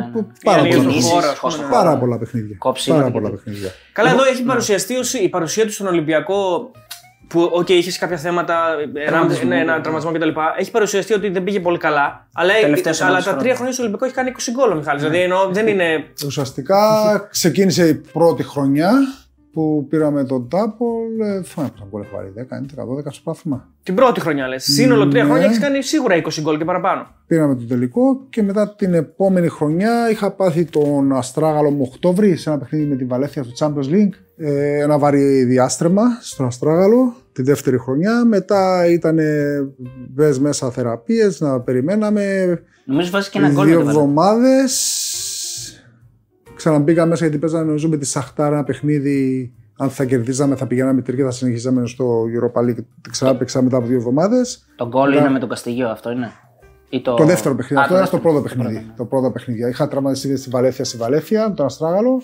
Έμεινα 6-2 εβδομάδες και είχε χτυπήσει πάρα πολύ. Μετά μπήκα ξανά μετά από δύο εβδομάδες για αυτό το παιχνίδι, έπαιξα 10 λεπτά. Μετά με ενοχλούσε και ουσιαστικά από τον ε, Νιόβρη μέχρι τον ε, Μάρτι έμπαινα, έβγαινα, έμπαινα, έβγαινα. Και τι μου είχαν πει ουσιαστικά τίποτα δεν ήταν. Μετά πήγα σε ένα γιατρό, τελικά ήθελε χείριση. Ουσιαστικά πήγε η χρονιά από, από Νοέμβρη μέχρι το καλοκαίρι που έκανα χείριση, έμπαινα, έβγαινα. Μετά έκανα το καλοκαίρι την είχε επέμβαση, ξεκίνησε η προετοιμασία. Μπήκα και εγώ λίγο πιο χαλαρά, δεν το δούλεψα η αλήθεια μου γιατί πολύ το πόδι. Ξεκίνησε η προετοιμασία, ήρθε και ο, Κοβάσε, ο Κοβάσεβιτς στο Ολυμπιακό, έκανε καλή χρονιά και ουσιαστικά ε, έπαιζα δεν έπαιζα. Στον Παναθηναϊκό ε, υπογράψει για 4 χρόνια. Ναι, Έχεις την πρώτη, την πρώτη σεζόν έχεις 2002 ε, Ευθυμιάδη. ναι, Είναι το σκηνικό με τον Ευθυμιάδη. Ε, Κάνεις πέναλτι εκεί, έτσι. ναι. Με τα μπούνια. το θέμα δεν ήταν βέβαια το πέναλτι, ήταν όλο το, το match. Εντάξει, τι το τι σου έχει θέμα- μείνει από το match. Εντάξει, ήταν αυτό ότι από επιθετικός έτρεχα σαν τερό να μαρκάρουμε στην περιοχή. Ο ενθουσιασμός, η απορία, το πάθος όλο την τελευταία στιγμή. Πανέξυπνος ο Βενετίτη εκεί, μου την έκοψε και πήγα. Σε έχει δει ότι πας με φόρες. Σίγουρα. Και σου λέει: Άμα δεν τσιμπήσω, θα μου κάνει πέναλτι. Ναι, ναι. Νομίζω ήταν πολύ ήρεμος να το δει εκείνη τη στιγμή ο Βενετίτη. Έχει δικαιολογημένα παράπονα ο Παναγενικό από εκείνο το μάτσο. Γιατί έχει γίνει ντου μετά, έχει χτυπηθεί ο διετή, έχει γίνει σκηνικό δηλαδή. Εντάξει, τη συμπεριφορά του δεν θα τη δεις αν ένα πέναλτι είναι δεν είναι. Σίγουρα θα τη δεις και ο τρόπος που σου μιλάει και ο τρόπος που συμπεριφέρεται Ναι, ναι, στο ναι. παιχνίδι. Σωστό, Αυτά σωστό. τα βλέπεις περισσότερο. Γιατί Τώρα, εγώ εκεί που είδα ήταν- λίγο τα στιγμιότυπα ξανά για να τα θυμηθώ, είχε κάποιες κίτρινες που δεν δόθηκαν, κάποιε. Εντάξει, ναι, αυτά Κάποια πάντα. φάουλ, αυτό κάποια, κα- ναι. καταλαβαίνεις. Δηλαδή, άμα είσαι στο παιχνίδι, Την καταλαβαίνεις πρόθεση. κάποιος. Ναι, εννοείται. εννοείται. Εκείνη τη χρονιά, την πρώτη σου χρονιά στον Παναθηναϊκό, που γίνεται η μαγική πορεία στο Champions League, ίσως και η τελευταία πραγματικά τρομακτικά καλή πορεία με- του Παναθηναϊκού, δεν θα πω ελληνική ομάδα, γιατί έχει κάνει και ο Ολυμπιακός κάποιες πορείες. Ναι. Εντάξει, έκανε και μετά στο UEFA όμως με τη. Champions League όμως Α, είναι η Champions τελευταία League, του ναι. πολύ μεγάλη πορεία. Έτσι, Champions League, νομίζω. Έτσι, αν θυμάμαι καλά, δεν κάνω λάθος, συγχωρήστε με. Ναι. Ε, θέλω να μου πεις ποιο γκολ είναι αυτό που δεν, δηλαδή δεν, δεν φεύγει από μέσα σου, ότι μπορείς να το τρέξεις μέσα στο μυαλό σου από την αρχή μέχρι το τέλος. Από εκείνα τα γκολ εκείνη τη χρονιά. Κοίταξε, εγώ θα έλεγα τη Σπαρτάκ. Μ' άρεσε ειδικά στη λεωφόρο. Γιατί ήταν και μια πάλι δύσκολη πορεία για να καταλάβεις δηλαδή, την πίεση που είχα, ας πούμε, εκείνη τη χρονιά. Πάλι αποδοκιμαστήκα και είχα βγει, ας πούμε, προς σκόρε με 6 γκολ στο Champions League και πάλι είχα την κριτική. Εντάξει, δεν από μπορούσε ποιον; να. Υπήρχε καθημερινότητα, δηλαδή. Ναι. Δεν, είναι- δεν το βλέπεις γιατί σου- θα είχα και καλά παιχνίδια και με μέτρια παιχνίδια. Δεν ήμουνα. Δηλαδή, ουσιαστικά εξαρτώταν το, το παιχνίδι μου από τις φυσικές μου δυνάμεις και, ο- και από όλα αυτά και από το πάθος μου και τέτοια. Δεν ήμουνα καλά σωματικά. Δεν θα πρόσφερα κάτι άλλο σε, στον αγωνιστικό χώρο. Σίγουρα ήταν ένα διάστημα, νομίζω, είχε έρθει ο Μαρκαριάν εκείνη τη στιγμή και είχε με αφήσει και όταν ε, φύγε ο Γιάννης ο Κυράστας μου, Δεκέμβρη, Γενάρη, δεν θυμάμαι, ήρθε να αναλάβει ο Μαρκαριάν. Με το που ήρθε, με έστειλε να κάνω ατομικό πρόβλημα- ε, πρόγραμμα για δύο-τρεις εβδομάδες. Είχαμε, και μετά ξεκινούσαν τα παιχνίδια του Champions League. Μιχαλή, λύση μου λίγο μια πορεία. Ναι. Πώς γίνεται να αλλάζει μια ομάδα προπονητή ενώ περνάει στον- στην επόμενη φάση του Champions League; Αυτό δεν μπορώ να καταλάβω. Εντάξει, είχαμε βγει η καλύτερη ομάδα της Ευρώπης εκείνη τη- το πρώτο τρίμηνο. Εντάξει, ουσιαστικά ξεκίνησαν και το καλοκαίρι όταν πήγα εκεί ότι και ο προπονητής και η διοίκηση ότι ουσιαστικά το μεγαλύτερο στόχος ήταν το πρωτάθλημα. Δεν είναι ο πρωταστικό στόχος η Ευρώπη και οτιδήποτε, γιατί ήδη κάνανε και την προηγούμενη χρονιά καλή πορεία στην Ευρώπη. Νομίζω ήταν τότε με Leverkusen, με Juventus. Χρονιά που είχε περάσει ο Παθηναϊκός, που νομίζω ότι θα είναι τον τίτλο. Δεν μπορώ να ξέρω λεπτομέρειε γιατί Ναι, μπορεί ναι. να Όχι, χώρισε ναι, ο ναι. προπονητής με τη διοίκηση για ποιο λόγο ή οτιδήποτε, αλλά σίγουρα από ένα-δύο άσχημα αποτελέσματα στο πρωτάθλημα προέκυψε αυτό. Δεν ξέρω για ποιο λόγο τώρα, δεν ήμουν εγώ 22 χρονών, δεν είναι. Δεν ασχολιώσουμε με αυτά κιόλα. Ναι, προσπαθούσα. Δύο γκολ εγώ πάντω θα έλεγα. Δηλαδή το- που θυμάμαι χαρακτηριστικά. Α, ναι, σου τελειώσω, ναι, και με την Παρσελόνα που φυσικά που δεν σε αφήνουν οι άλλοι να το ξεχάσεις, το φέρει δεν θες. Ναι, αυτό. ε, το Εντάξει, ένα είναι γιατί αυτό τα σίγουρα. παιδιά, ναι. Εντάξει, για μένα, για μένα είναι το. Δηλαδή, ένα φορ που λέμε 4-4 Ναι, ναι. Είναι, μπορεί να είναι και το απόλυτο γκολ. Δηλαδή, το τρόπο που παίρνεις την μπάλα, πώς γυρίζεις, η πλάτη. Το, Δεν- όλα είναι γρήγορα. Είναι, δηλαδή, είναι πίσω από γιόλε. Ναι, δηλαδή, εννοώ, Δηλαδή δεν είναι. είναι μακριά. Καμιά λιμοκτονία. Ναι. Είναι πράγματα τα οποία δεν τα βλέπεις εύκολα. Ε, νομίζω Ναι. έτσι. Και μπορεί έξω να από την κάνω περιοχή είναι το σουτ. Ναι. ναι. Μήπως μπορεί να είχα δηλάψει να τρέξω μέχρι την πρώτη. Είναι η μεγαλύτερη δονή που έχεις νιώσει στον Παναγενικό. Ή γενικά στην καριέρα σου αυτό το γκολ, ή δεν είναι. Γιατί για κάποιους μπορεί να είναι, για σένα μπορεί να μην είναι, να έχεις κάποιο άλλο γκολ. Αν περνούσαμε, ναι, θα ήταν. Αν περνούσαμε, ναι. Αυτό ήταν μένει ότι ναι, έβαλες γκολ στην Παρσελόνα, σε Champions League, ωραίο γκολ και τέλος. Αλλά νομίζω αν ε, έβρισκε στην πλάτη μου και έπαιρνε γκολ και περνούσαμε, νομίζω θα ήταν μεγαλύτερη δονή και από το, αυτό το γκολ. Δηλαδή ουσιαστικά. Γιατί κάτι που είναι ωραίο πρέπει να έχει και ουσία ουσιαστικά. Τι έφταξε και ο Παναγενικό δεν πέρασε εκεί; Λε- Δηλαδή έκανε κάτι λάθος ή οι λεπτομέρειες καμιά φορά. Εντάξει, πάντα η λεπτομέρεια παίζει Η κάτι λεπτομέρεια. διάφορα στο ποδόσφαιρο. Εντάξει, νομίζω το ποδόσφαιρο είναι το καλύτερο άθλημα γιατί τη συγκεκριμένη μέρα μπορεί να κερδίσει οποιοδήποτε. Δηλαδή στο μπάσκετ, αν είσαι καλύτερος, θα κερδίσεις και τη μέρα. Στο ποδόσφαιρο μπορείς να είσαι ο καλύτερος και να χάσεις. Μπορεί να είσαι ο χειρότερος και να κερδίσεις. Ε, εντάξει, έπαιζε μια, μια τεράστια ομάδα η Μπαρσελόνα. Σίγουρα δεν ήταν ε, η Μπαρσελόνα και το, το διάστημα η Μπαρσελόνα που μπορεί να είναι κάποιες άλλες χρονιές, γιατί νομίζω η Real ήταν πολύ πολύ Ε, ναι, καλύτερη. είναι και τα τη- χρόνια των Galacticos και έτσι. ναι, ναι. την εποχή με Ζητάν, Φίγκο και όλους αυτούς. Σίγουρα η Παρσελόνα ήταν η δεύτερη καλύτερη ομάδα. Δεν είχε Και αυτούς Ριβάλτο, τους είχε παίξατε. Σαβιόλα, είχε Λούζ Ενρίγε, είχε Πεχταράδε. Απλώς ήταν ένα επίπεδο λίγο πιο κάτω από τη Ρεάλ εκείνη τη στιγμή. Εντάξει, δεν δε, δε, δεν συγχώρεσαν τις, τα λάθη μας. Σίγουρα μπορούσαμε να κάνουμε μετά το 1-0, το 2-0 με τον. ε, Είχαμε τέτα τέτ μετά το 1-0. Ναι. Καπάκι στα επόμενα δύο τρία με τον Σέρ- ε, Σάριτς που έπρεπε να κόλλησε. Ναι. Δεν θυμάμαι, αλλά είδα τα σημεία του πάνε. τον είχε Γκράτη. τέτοιο. πα, πα, πα, πα, πα, πα. Σάριτς. Σάριτς, ναι, το Ναι, ναι, δεξιμπάκ ναι. το Γκράτη. Ε, ε, έχει την μεγάλη ευκαιρία ο Και Βλάβοβιτ. μετά στο τέλος τρεις ευκαιρίες. Μία εγώ Που που τη ήταν βγάζει ο πέναλτι, Πουιόλ. καθαρή πέναλτι στον Λιστοτέμπε και μετά την παίρνει ο Μπράβη ναι. που κάνει την προβολή και τη βρίσκω καλά. Τη βρήκα γεμάτη, δεν την έβρισκα καλά. Δεν βρίσκα τσαφ. Θα πήγαινε στη γωνία. Τη βρήκα γελά και πήγε κατευθείαν στον Πούγιο και ήταν του Βλάβης στο τελευταίο δευτερόλεπτο που γυρνάει η μπάλα. Πέσαμε όλοι κάτω. Ναι, εκείνο είναι. ναι. Είχαμε, είχαμε και άλλη ευκαιρία. Αν υπήρχε βάρα, δηλαδή θα είχε δοθεί πέναλτι τότε. Στο... Πιθανώς ναι, γιατί δεν νομίζω γιατί δίνει πλεονέκτημα στο πέναλτι. Όχι, Και δεν νομίζω και το άλλο γκολ που θα έλεγα εγώ είναι, αν δεν κάνω λάθος, είναι εντός εντός έδρας σίγουρα. Με τη Σάλκε είναι που βάζεις που την περνάς από πάνω. Έρχεται ο Ναι, Ψηλά, που βγαίνει κάνει το στα κονάκια ματοφύλακα. Όχι, αυτό ήταν με το πρώτο με τη Το πρώτο ήταν. Μαγιόρκα. Με τη, Με τη Μαγιόρκα. Με τη το ένα Μαγιόρκα, μηδέν, ναι, το ένα ναι, μηδέν. με τη Μαγιόρκα. Που βγαίνει το ματοφύλακας και είσαι έτσι και με το. Τσιπάω, ναι, τι- ναι, ναι, μπορεί να ναι, πήγαινε ναι. και λίγο έξω. Νομίζω βρήκε πάνω στο αμυντικό και την Μπράβο, ρίξε λίγο ναι, ναι, μέσα ναι. αυτή. Κάτσε Αυτά τώρα, τα δύο είναι. τώρα που είπες Μαγιόρκα όμως πρέπει να κάνουμε μια σύνδεση με το πώς γνώρισε τη γυναίκα του. Γιατί εγώ, Α, και αν ισχύει κιόλας. Αυτός δεν γιατί εγώ είδα μια συνέντευξη Ευελίνα που είπε ότι η πρώτη επαφή ήταν μέσα στο αεροπλάνο πηγαίνοντας Ναι. για Μαγιόρκα. Εκεί μιλήσατε πρώτη φορά. Βέβαια, έχω και πληροφορίες ότι τυχαία έμενες πολύ κοντά στο πατρι... εκεί που έμενε ο Κυράστας. Ναι. Ε, όχι. Ποια ήταν η πρώτη επαφή, τέλος πάντων; Επαφή δεν θυμάμαι. Νομίζω Η πρώτη στο- γνωριμία, αυτό εννοώ. Νομίζω, δεν θυμάμαι αν ήταν στη Θεσσαλονίκη. Δεν, δεν, είπε- Όχι, στη Θεσσαλονίκη δεν έχει την πει είχα ότι. δει, δεν είχε πάει. Δεν, είχα- δεν είχατε γνώρισει. Νομίζω στο αεροπλάνο, ναι. Νομίζω είχε έρθει με κάποιο τρόπο να μου ζητήσει και καλά την πλούζα μου. Κάτι τέτοιο νομίζω. ε, Σίγουρα θα από ό,τι θυμάμαι. τρελαθεί. Γιατί αυτή λέει ότι εσύ. Βασικά λέει, λέει, έχει δώσει μια συνέντευξη που έλεγε ότι ήσουν αθρασής εντός εισαγωγικών και αυτό, αυτή την, αυτό την εκνεύρισε και μετά έκανε 1,5 χρόνο να σου μιλήσει. Δεν θυμάμαι. Νομίζω ζήτησε την πλούζα μου Ναι. για να έρθει η πρώτη επαφή. Νομίζω κάτι της είπα. Και... Κάτι της είπες που. ναι, ναι, και ίσως- καλά. Αλλά νομίζω δεν ήθελε την πλούζα μου, εμένα ήθελε. γιατί Που την ρώτησε αποδείχθηκε. εγώ. ε, όχι, έχω πέρα την πλάκα. Ε, νομίζω ήταν στο παιχνίδι γιατί είχαμε προκριθεί πριν το τελευταίο παιχνίδι πρώτη και ουσιαστικά στη Μαγιόρκα ήταν λίγο και πιο ταξίδι αναψυχής. Δεν ήρθαν Ναι. και οι οικογένειες και Δεν μπορούσε χάσατε ο καθένας κιόλας, να φέρει, ναι. ναι. Και είχε έρθει και νομίζω με ρώτησε πώς μπορούσε να έχει την πλούσα της και νομίζω ότι ρώτησα εγώ. Εντάξει, δεν θα το κανονίσω, πώς να στη.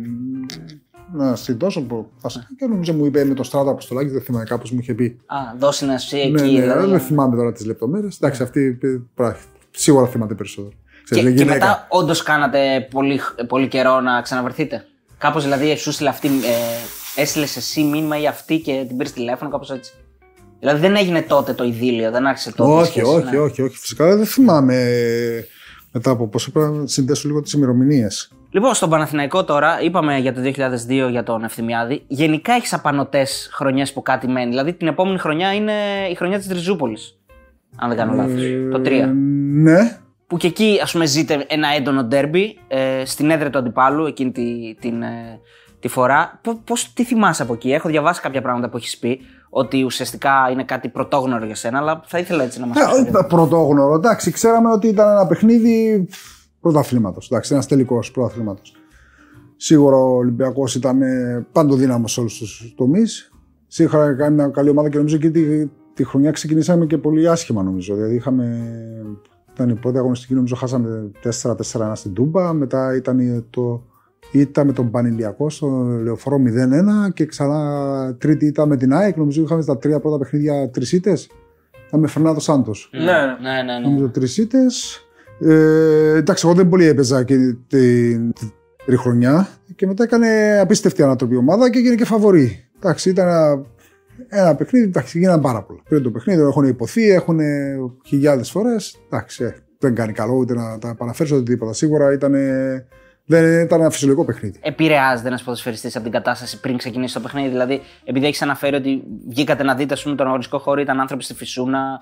Μπήκανε... Κοίταξε. ε, Μπορεί να σε επηρεάσει, μιλάς μια εννοώ. ομάδα τώρα που έχεις ε, Σκανδιναβούς, έχεις ε, Έλληνες, έχεις ε, από τα Βαλκάνια. Ανάλογα κάθε κουλτούρα και κάθε χώρα και κάθε άτομο προσωπικά μπορεί κάποιος να φτιαχτεί και κάποιος μπορεί να, να φοβηθεί. Να φοβηθεί. Γιατί ζω- να φοβηθεί. Ε, Υπήρχαν ε, λόγοι σοβαροί να φοβηθεί οποιοδήποτε. Άρα δεν μπορεί να ξέρεις, δεν σημαίνει εγώ αν αισθάνομαι δυνατός, είμαι μάγκας, είμαι ο καλύτερος ή αν έχω άγνοια εγώ κινδύνου, σημαίνει ο δίπλα μου δεν μπορεί να επηρεαστεί ή, ή αν έχει οικογένεια, αν έχει παιδιά. Γιατί τώρα, αν έρθω στη στιγμή, τώρα ήμουνα 22, 23, 24 χρόνια ελεύθερος, χωρίς οικογένεια, χωρίς παιδιά. Τώρα, αν βρεθώ σε αυτή τη θέση να έχω τρία παιδιά, ε, θα είναι σίγουρα διαφορετική Η αντιμετώπιση, ναι. Νιώσατε απροστάτευτοι από τη δίκη του Παναθηναϊκού σε εκείνο το μάτς; Δηλαδή ότι υπήρχε μια απουσία και σας πετάξανε χωρίς να υπήρχε. Απο, απροστάτευτος. Τι σημαίνει απροστάτευτος; Εντάξει, ε, το μόνο που μπορείς να κάνεις είναι να πάρεις την ομάδα και να φύγεις. Να. Λέω εγώ ένα ακραίο πράγμα. Και να πάρεις την ομάδα και να φύγεις. Αλλά δεν είναι και δική σου απόφαση.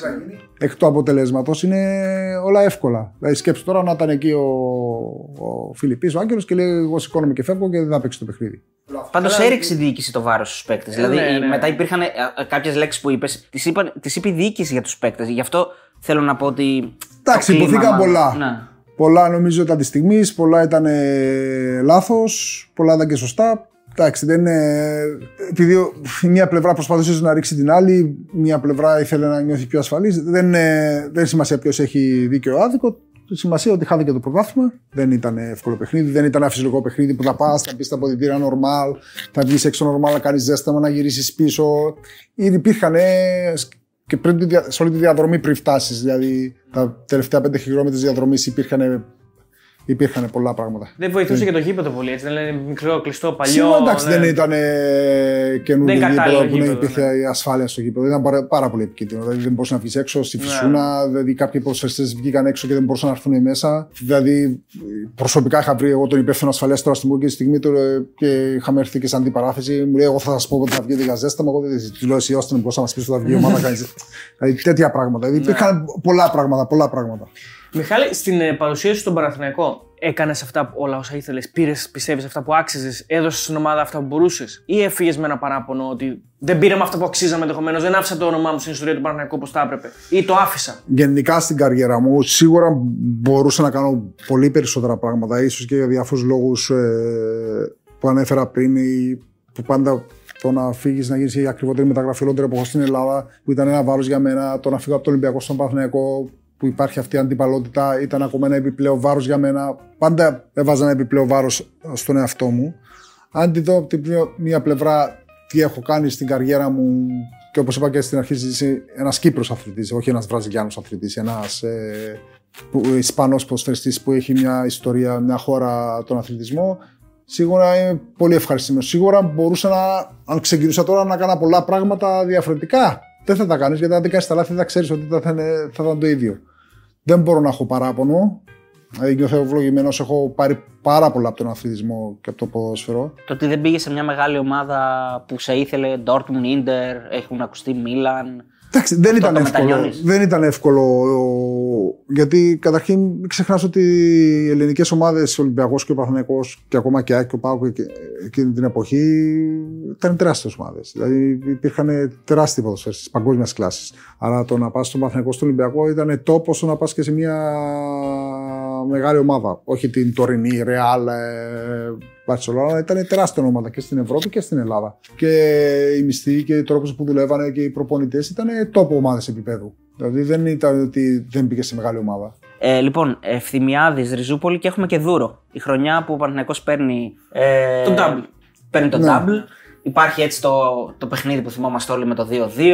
Τη, τον Κυριάκο που τελικά δεν παίρνει την κόκκινη. Και έχει, έχει μείνει και στην ιστορία από τη δήλωση του Αλέφαντου γιατί δεν βγαίνει ο κύριος Δούρος στο τηλέφωνο και όλα αυτά. Μας έχει δώσει και συνέντευξη ο Αλέφαντος στο κανάλι μας. Πώς την έζησε αυτή τη, τη σεζόν; Και, και εκείνο το παιχνίδι συγκεκριμένα. Γιατί ουσιαστικά ήταν ε, το μοναδικό πρωτάθλημα που έχεις με, το, με τον Παναθηναϊκό. Ναι. Ε, εντάξει, αν πάμε από την αρχή της σεζόν, ίσως ήταν η, η ομάδα με τις πιο λίγες προσδοκίες για, ίσως, για Ναι. πρωταθλητισμό και του Παναθηναϊκού. Νομίζω φύγανε και αρκετοί ποδοσφαιριστές Μετά τη Ριζούπολη. μετά τη Ριζούπολη, μεγάλα ονόματα. Δεν ήταν προσδοκίες νομίζω και στον κόσμο και σε εμάς ότι ίσως να ήταν η χρονιά που. όπως τα προηγούμενα χρόνια. Δηλαδή, αν βάλω εγώ στη θέση μου, είχα να συναγωνιστώ Βαζέχα, Λιμπερόπουλο, Βλάοβι, Ολισατέμπε. Μιλάμε top class ε, ποδοσφαιριστές διεθνείς με όλες τις χώρες. Δεν είχαμε αυτή την αίσθηση. Το παιχνίδι; Κάτι που λυπάμαι. έπρεπε να πάρει κόκκινο και ο Κυριακό. Καλά, εντάξει, τώρα βλέπεις όλο. μπορούσε, μπορούσε και να μου δώσει και με ένα πρό- πέναλτι στο πρώτο πεντάλεπτο. Νομίζω μια φάση που είναι παραλυπέρνησα που με κρατάει ο Ανατολάκης και δεν μπορώ να κάνω Ναι, ναι, προβολή. ναι, όντως, όντως. Ε, το θυμάμαι, ναι. που Νομίζω για την τηλεόραση δεν φαίνεται και καθα- Ναι, καθαρά, ναι. αλλά προσπαθώ και με, με έχεις πάρει αγκαλιά. Σε αλλά έχει πάρει επειδή- και σε έχει ρίξει κιόλας. ε, Ναι. Κρατάει έξυπνα Ναι, ναι, ναι. ο Γιώργος. Εντάξει, άμα μπούμε με, πάμε στα βάρ τώρα και όλα αυτά, πολλά πρωταθλήματα ίσως και, και παγκόσμια κύπελα να αλλάξουν χέρια. Καλά, ναι. Εντάξει, σίγουρα εντάξει, ήταν μια απόφαση που αν υπήρχε το βάρ, είναι καθαρή κόκκινη, δεν είναι κάτι που, που κρύβεται. Και ξενοδοχείο συγκεκριμένο παιχνίδι που βάζει γκολ στο χτίσμα με κεφαλιά. Έχει περάσει η γραμμή; Εγώ δεν ξέρω. Σωστό. Σωστό, δεν το είδαμε ποτέ αυτό. Δεν ξέρω αν Δεν έχει το είδαμε περάσει η ποτέ. γραμμή. Άρα και αυτό είναι πάρα πολύ δύσκολη φάση. Βασικά εδώ τώρα πλέον έγινε μια ιστορία στο. Δεν ξέρω αν μπορεί να στο το Πανατολικός αναλύσουν Γιάννη τώρα. και δεν ξέρουμε αν πέρασε γραμμή. Αν το αναλύσουν ή όχι, αλλά και αυτή η φάση. Άρα δεν μπορεί να πεις ότι ήταν. Νομίζω ο Δούρο το έχει χάσει φάση. Δεν το έχει δει κανένας. Γιατί δεν νομίζω Ναι. να το βλέπει και να μην το δίνει. Δεν ήταν ότι ήταν κάτι που ήταν σκεμμένο ή κάτι που ήταν. ε, Νομίζω μόνο ο Γιωβάνι το έχει αντιληφθεί γιατί έχει φάει την πουνιά. Δηλαδή κανένας αλλά γίνεται. δεν δεν- ξα- Ο Τζοβάνι ο Καιρό Τζοβάνι να τρώει δω τη την- φάση, τρώει ας την πω, αλήθεια κόκκινη. λέγεται. Ο Τζοβάνι τρώει την κόκκινη και κάνει στο δούρο. Ναι, ναι, ναι, Ε, αυτός αυτό, δεν- ναι. Απλώς ήταν η φάση ότι δεν την έχει δει ο Δούρος. Δεν έχει δει τον, τον Κυριάκο. Δηλαδή, έχει Καλό δει- παιδί ο Γιωβάνι. ε. Καταπληκτικό παιδί. Δεν, τον έχω δει μια και στο αντίπαλο όχι, αλλά τα, Τα περισσότερα παλιούς τα έχεις ακούσει. παίχτες από τον Ολυμπιακό ήταν, στάζανε μέλη για το, το χαρακτήρα του, το, τον είχαν υπόδειγμα σε όλα τους. Ήταν κύριος. Και αυτό που είπες πριν, ήθελα να το ρωτήσω πιο πριν. Λες, δεν σε κρατούσε ο Ανατολάκης και δεν πήγε στη φάση. Γενικά δεν, δεν σταματούσες να παλεύεις στη φάση. Δηλαδή δεν θα έπεφτες εύκολα, θα ξάπεφτες, θα σηκωνόσουν, θα Ναι, έπεφτες, είχα αυτή, σηκωνόσουν. είχα, ναι, αυτή την τρέλα. Δεν, είναι- δεν, μ άρεσε, δεν μ' άρεσε ποτέ η σκοπιμότητα. Δεν μ' άρεσε. Μ' άρεσε το ελεύθερο το παιχνίδι, το ζωντανό. Δεν είναι... Υπάρχει μια φάση συγκεκριμένα στο ένα Ηρακλή Παναθηναϊκός. Ναι. Αυτό θέλω να μου την εξηγήσεις πραγματικά. δηλαδή θέλω να μου την. Δεν σκέφτομαι εκεί. δεν, δεν, δεν καταλαβαίνω. Δηλαδή, σου κάνει δύο πέναλτι ο Μπούμπας. Λες και είμαι ένα μωρό και παίζω στη γειτονιά μου και θέλω να βάλω γκολ. Α πούμε, δεν σφυρίζει. Α πούμε, π- σποχτήκαμε, ξανασηκωθήκαμε, ξανασποχτήκαμε, ξανακάναμε. Ξα... Δεν σκέφτομαι εκείνη τη στιγμή, ίσως και λόγω ηλικίας ή οτιδήποτε. Δεν ξέρω τώρα, στα αν πιο μεγάλο λογικά θα πέφτα, ξέρω. εγώ. Σου έχει πει ποτέ κάποιος, ρε παιδί μου, στα αποδητήρια, Εσύ, Μιχάλη, άμα σε τρεβάει ο άλλος, πες. Δεν χρειάζεται, ας πούμε. Σου, σου έχουν προσπαθήσει να σου αλλάξουν την Ε, οτροπία. Όχι να μου το αλλάξουν, δεν είναι να μου το αλλάξουν, αλλά μπορεί καμιά δύο φάσεις που μπορεί να γίνει κάτι και να μην έπεσε να, να μου το είπανε. Αλλά δεν, δεν, δεν καταλαβαίνω και τη στιγμή. Στην, ε, όταν έρχεται εκείνη η στιγμή το τέλος του συμβολίου σου από τον Παναθηναϊκό, σε έχει ενημερώσει ο κ. Βραδονογιάννη ότι τέλος πάντων καλή συνέχεια κτλ. Όχι, έχουν Όχι, κάνει μια δεν, δεν συνάντηση. μιλήσαμε. Είχαμε κάνει Μια Μια συνάντηση. συνάντηση που σου είπε ότι. Μια συνάντηση. πας στον Ολυμπιακό, αυτό. Είχα ξεκινήσει η επόμενη χρονιά μετά που πήραμε το πρωτάθλημα. Ήταν ε, καταρχήν κάποια στιγμή νομίζω πρέπει να ήταν Οκτώβρης με, με Νοέμβρης. Δηλαδή πολύ αρχές της σεζόν. Οκτώβρης ίσως. Είχαμε παίξει 4-5-6 παιχνίδια. Εντάξει, δεν είχα βάλει και γκολ εκεί μέχρι εκείνη τη στιγμή. Είχα 0 ε, γκολ. Με φωνάζει κάποια στιγμή στο γραφείο το. Μου είπα ότι είναι και ο Γιάννη Βαρτογιάννη. Πρώτη ανα- φορά δεν είχα ανανεώσαμε, ξαναπάει. Δεν είχα... Όχι, δεν ήταν το. δεν, δεν είχα ποτέ άγχος για τα συμβόλαια οτιδήποτε. Δηλαδή εντελώς. δεν με ενδιέφερε ποτέ τίποτα. Και μου λέει Γι' αυτό «Θέλω υπάρχουν Γιάννης». μάνατζερ για ενδιαφέρονται αυτοί. Ναι, ε, ε, ε, Ε, δεν- κάτι θα, θα τίποτα, γινόταν, τίποτα. ναι, κάτι θα γινόταν. Ε, πήγα εκεί πέρα, μου λέει, εντάξει, μου λέει, δεν ξέρω τι, θα, κα- τι θες να κάνεις ε, το καλοκαίρι που τελειώνει το συμβόλαιο σου. Εντάξει, η αλήθεια λέγεται ότι ήθελα να ψαχτώ στο, στο εξωτερικό, ήθελα λίγο να ξεφύγω, να, να χαλαρώσω λίγο. Γιατί εντάξει, πιέστηκα στο Παθηνικό όλα αυτά τα χρόνια, η μεταγραφή, συνέχεια μία έτσι, μία αλλιώς. Και ήθελα να πάω λίγο στο εξωτερικό να ζήσω και λίγο ξέρεις, πιο ελεύθερα, να μην ε, να αφοσιωθώ στο ποδόσφαιρο, να μην υπάρχουν τα ελληνικές εφημερίδες 100, ραέφωνα, ο κόσμος έξω, να, να απελευθερωθώ και να δοκιμάσω κιόλας έξω. Νομίζω το ήξερα αυτό. Και ο Γιάννης μου λέει: Εντάξει, μου λέει, δεν έχω πρόβλημα αν θες να πας στο εξωτερικό. Μου λέει: Από εκεί και πέρα ξέρεις ότι εμείς είμαστε εδώ πέρα, αν θες να μείνεις. Ουσιαστικά το μόνο που θέλω από σένα είναι να μην πας στο Ολυμπιακό. Εντάξει, τώρα είναι Οκτώβρης. Έχουμε πάρει το πρωτάθλημα πριν 2-3 μήνες στον Τάπολο. Είναι Οκτώβρης, γιατί μου το λέει εμένα τώρα αυτό. Εντάξει, εννοείται το λέει. Είναι δυνατόν να παίξει το πρωτάθλημα, θέλω να πάω στον Ολυμπιακό. Και ουσιαστικά αυτή ήταν η συνάντηση. Από εκεί και πέρα ποτέ δεν, έπαιρνε, δεν, α- δεν είχα εγώ να ασχοληθώ με συμβόλαια, με ομάδες. Δεν, δεν, με- ήμουν εντελώς. Ε, ήθελα να με απ' έξω. Εγώ αυτό που θέλω να ρωτήσω είναι όταν έρχεται η στιγμή της, της, της σκέψης, Ναι. αν τι θα κάνω κτλ. Υπάρχουν άνθρωποι γύρω σου οι οποίοι σου λένε τι πας να κάνεις. Δηλαδή είσαι τρελός, θα πας να κάνεις αυτό το άλμα. Δεν το συζητούσα με κανέναν. τε- τίποτα. Ήταν μια απόφαση πάλι τέτοια. Όπως όταν σου πήγα στον Ηρακλή, ουσιαστικά τελείωσα το, το πρωτάθλημα του Παναθηναϊκού. Δεν είχα μιλήσει με κανέναν και τέτοια. Είναι η ώρα για διακοπές. Είχαμε και 40-45 μέρες τότε στην Ελλάδα. Δεν υπήρχαν και τα παιχνίδια, εθνικές ή οτιδήποτε. Είσαι σε ένα μακρινό προορισμό. Πήγα μακρινό ήσουν, προορισμό. Είχα θυμάσαι; πάει Κούβα. Κούβα, α, μπράβο, κούβα. Κούβα. Πήγα Γιατί- για 10-12 μέρες και έκατσα 40 μέρες. Δεν είχα μιλήσει. 40. Γνώρισες Δεν τον είχα. Κάστρο; Ε; Γνώρισες και τον Ε, όχι. Δεν είχα. Πήγα με ένα ποδοσφαιριστή φίλο μου. Με ποιον; Ε, με το Σέμο.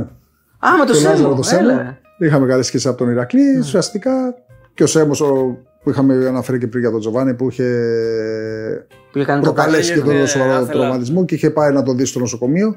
Μου, μου- με παρηγορούσε, μου λέει ο Τζοβάνι αντί εγώ να τον παρηγορήσω. Δηλαδή, τόσο καταπληκτικό παιχνίδι είχε πάει εκεί πέρα και λέει. Αντί, πήγα οπότε, εντάξει, γιατί όντως ήταν το παίχτης ο Τζοβάνις, όλη η Ελλάδα, είχε τραυματιστεί, είχε ακούσει πάρα πολλά και ο Λάδος. Λέει, πήγα εδώ εκεί και το παιδί αντί να τον παρηγορήσω, με παρηγορούσε αυτός. Ήταν απίστευτο εδώ για το. Του έδωσε και τη βίβλο νομίζω. Ήταν απίστευτο παιδί. Ε, ε, ουσιαστικά πήγαμε για 10 μέρες. Πήρα το τηλέφωνο του Πασκάλ, τώρα υπάρχει λόγος να γυρίσω. Και μου λέει κάτσε εκεί, ρε, θα σου γυρίσω εγώ. Ουσιαστικά και ε, έμπαινα εγώ εκεί, έμπαινα, έμπαινα εκεί, έμπαινα, έμπαινα. Σαν να είχα πάει και τέτοια μπούσια, έλεγα ένα σκουβαλό. Δεν είχα ασχοληθεί. Γράφανε έντονα στην Ελλάδα αυτά, έβλεπα κάποιες κλειστικά μηνύματα γιατί δεν μιλούσα. Απλώς έβλεπα μηνύματα που γράφανε. Ε, δεν θεωρούσα ότι θα πήγαινα στο Ολυμπιακό. Ό,τι θέλουμε για Κούβα σε παίρνουμε να μας πεις. Δεν ξέρω, ήμουν σαν τουρίστα πήγα, δεν πήγα οργανωμένος. Λοιπόν, ισχύει, ισχύει, το, ισχύει η ιστορία ότι σε παίρνει σε κάποια. Εκείνη τη στιγμή που είσαι στην Κούβα, ανέμελος, χτυπάει το τηλέφωνό σου, είναι ο Πασχάλης και σου δίνει το Σοκράτη τον κόκαλη. Όχι. Δεν ισχύει αυτό; Αυτό ισχύει στην Κύπρο. Τα γύρισα Α, στην Κύπρο ήταν, όχι στην Κούβα. Για πες. Εντάξει, ουσιαστικά νομίζω ότι ε, μου το φέρανε με ωραίο με τρόπο γιατί ξέρανε ότι αν ερχόντουσαν να μου πούνε σε θέλεις Ολυμπιακός, πρέπει να απαντήσουμε. Πώς το βλέπεις, δεν θα έλεγα. Δεν γιατί θα το σκεφτόσουν παραπάνω. Δεν θα έλεγαν, δεν θα ήταν εύκολο ουσιαστικά. Απλώς μου λέγανε εντάξει. Είχαμε και τις συζητήσεις με το μάνατζερ μου ότι ήθελα να πάω στο εξωτερικό. Σίγουρα το να πας σε μια καλή ομάδα όπως η Tottenham, η Everton, η Arsenal, λέω εγώ, γιατί έκανε και καλές χρονιές και τη στιγμή στον Παθανικό εκείνη τη χρονιά και με την εθνική. Σίγουρα η Arsenal θα παίρνει τον ε, Ανρί, θα παίρνει τον Σουάρες του τότε, θα παίρνει τον Ανελκά και θα παίρνει και μια τρίτη-τέταρτη επιλογή στη Μιχάλης Κωνσταντίνου. Δεν θα με παίρνει για το να με βάλει Άρσενα, να είμαι ο παίχτης της Άρσενα, θα παίρνει την τρίτη-τέταρτη επιλογή που έχουν αυτές οι ομάδες. Ένα ποδοσφαιριστή έμπειρο, καλό, που δεν θα είναι Ανδρή, απλώς θα, παίρνει. θα είναι. Θα έρχεται και θα βοηθάει. Όποτε ναι, το Δεν θα πήγαινε σαν μια μεγάλη μεταγραφή, αλλά μου λέει αυτό ότι πρέπει να κάνουμε υπομονή, μου λέει. Σίγουρα θα πρέπει να πάρουν αυτοί σε ομάδες τους μεγάλους παίχτε, οι χειρές μεταγραφές και τέλη του Ιουλίου με αρχές Αυγούστου, αν έχεις υπομονή, να πρέπει να περιμένουμε. Εντάξει, κάποια στιγμή έφυγα. Ήταν μια συνάντηση που βρεθήκαμε μια-δύο φορές στην Αθήνα και μετά έφυγα. Πήγα μετά που το γύρισα από τις διακοπές μου που ήμουν στην Κούβα, πήγα κανένα νησάκι στη Μύκονα, μετά πήγα στους γονείς μου στην Κύπρο. Ε, κάποια στιγμή χτυπάτε το τηλέφωνο μου στην Κύπρο, μου λέει τι Μιχάλη, τι κάνει, ε, είμαι εδώ με τον πρόεδρο, ε, να σου δώσω να σου πει. Και μου λέει, καλώς όρισες. Καλώς όρισες. Έτσι ουσιαστικά. Επειδή με ξέραν και στα χαρακτηριστικά και όλη η κατάσταση, ε, έγινε έτσι. Άρα δεν σου έδωσε χρόνο εκείνη την ώρα ε, κόκαλη, κατευθείαν; Ναι, ναι. Εντάξει, βέβαια, έτσι όπως ήταν η κατάσταση, ένας παίχτης ε, του Παναθηναϊκού να πάει στον Ολυμπιακό, νομίζω δεν υπήρχε άλλος τρόπος να γίνει αλλιώς. Εντάξει, είχε πάει και ο Αντώνης την προηγούμενη χρονιά. Αλλά ο Αντώνης, ε, νομίζω για τους τελευταίους μήνες δεν έπαιζε. Στον Παναθηναϊκό είχαν και αυτός κάποια θέματα. Εντάξει, δεν ξέρω εντελώ με την διοίκηση, ήταν λίγο πιο εύκολα. Ο Αντώνης ήταν και τυχερός, το έχει τυχερός, σε βάση ότι πήραν το Euro η Ελλάδα το... ναι. στη μεταγραφή του Ολυμπιακού. Άρα ήταν μια κατάσταση ευφορία στην Ελλάδα με την τεράστια επιτυχία που κατα... κατάκτηση του Euro. Άρα το να πάει ο Νικοπολίδης, αφού όλη η Ελλάδα τότε. Ήταν θα... ναι. Και εμείς τα βάζαμε αυτή την τεράστια επιτυχία. Άρα ήταν πιο εύκολο. Πριν πάμε στο πώς υποδέχτηκε ο Ολυμπιακός, να, να μείνουμε λίγο στο κοντράστ, γιατί υπάρχουν και δηλώσεις του Άγγελου Μπασινά που, που είχε έτσι μια χρειά απογοήτευσης για το πώς συμπεριφέρθηκε η διοίκηση του Παναθηναϊκού σε κάποιους συγκεκριμένους παίκτες. Εσύ έχεις δηλώσει ότι δεν έχεις κάποιο παράπονο της διοίκησης του Παναθηναϊκού, βέβαια.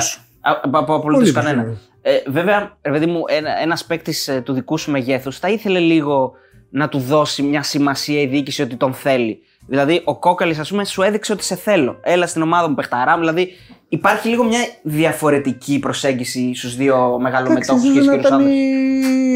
Η οικογένεια ναι, η οικογένεια. Ναι, ήταν έτσι. Δεν ήταν. Δεν μπορώ να την κατακρίνω αυτό ή να αλλάξω μια οικογένεια που είναι τεράστια και έχει τα πάντα. Δηλαδή το πώς συμπεριφέρεται και πώς συμπεριφέρεται. Σίγουρα έβλεπα υπήρχαν πολλοί στον δρόμο Ολυμπιακοί που, που με βρίσκανε και είναι πραγματικό αυτό που λένε Έλα στην ομάδα μας. Και υπήρχαν αρκετοί Παθηνακοί που λένε Δεν θέλω να πάω στο Ολυμπιακό. Όχι θέλω να μείνει στην ομάδα μας.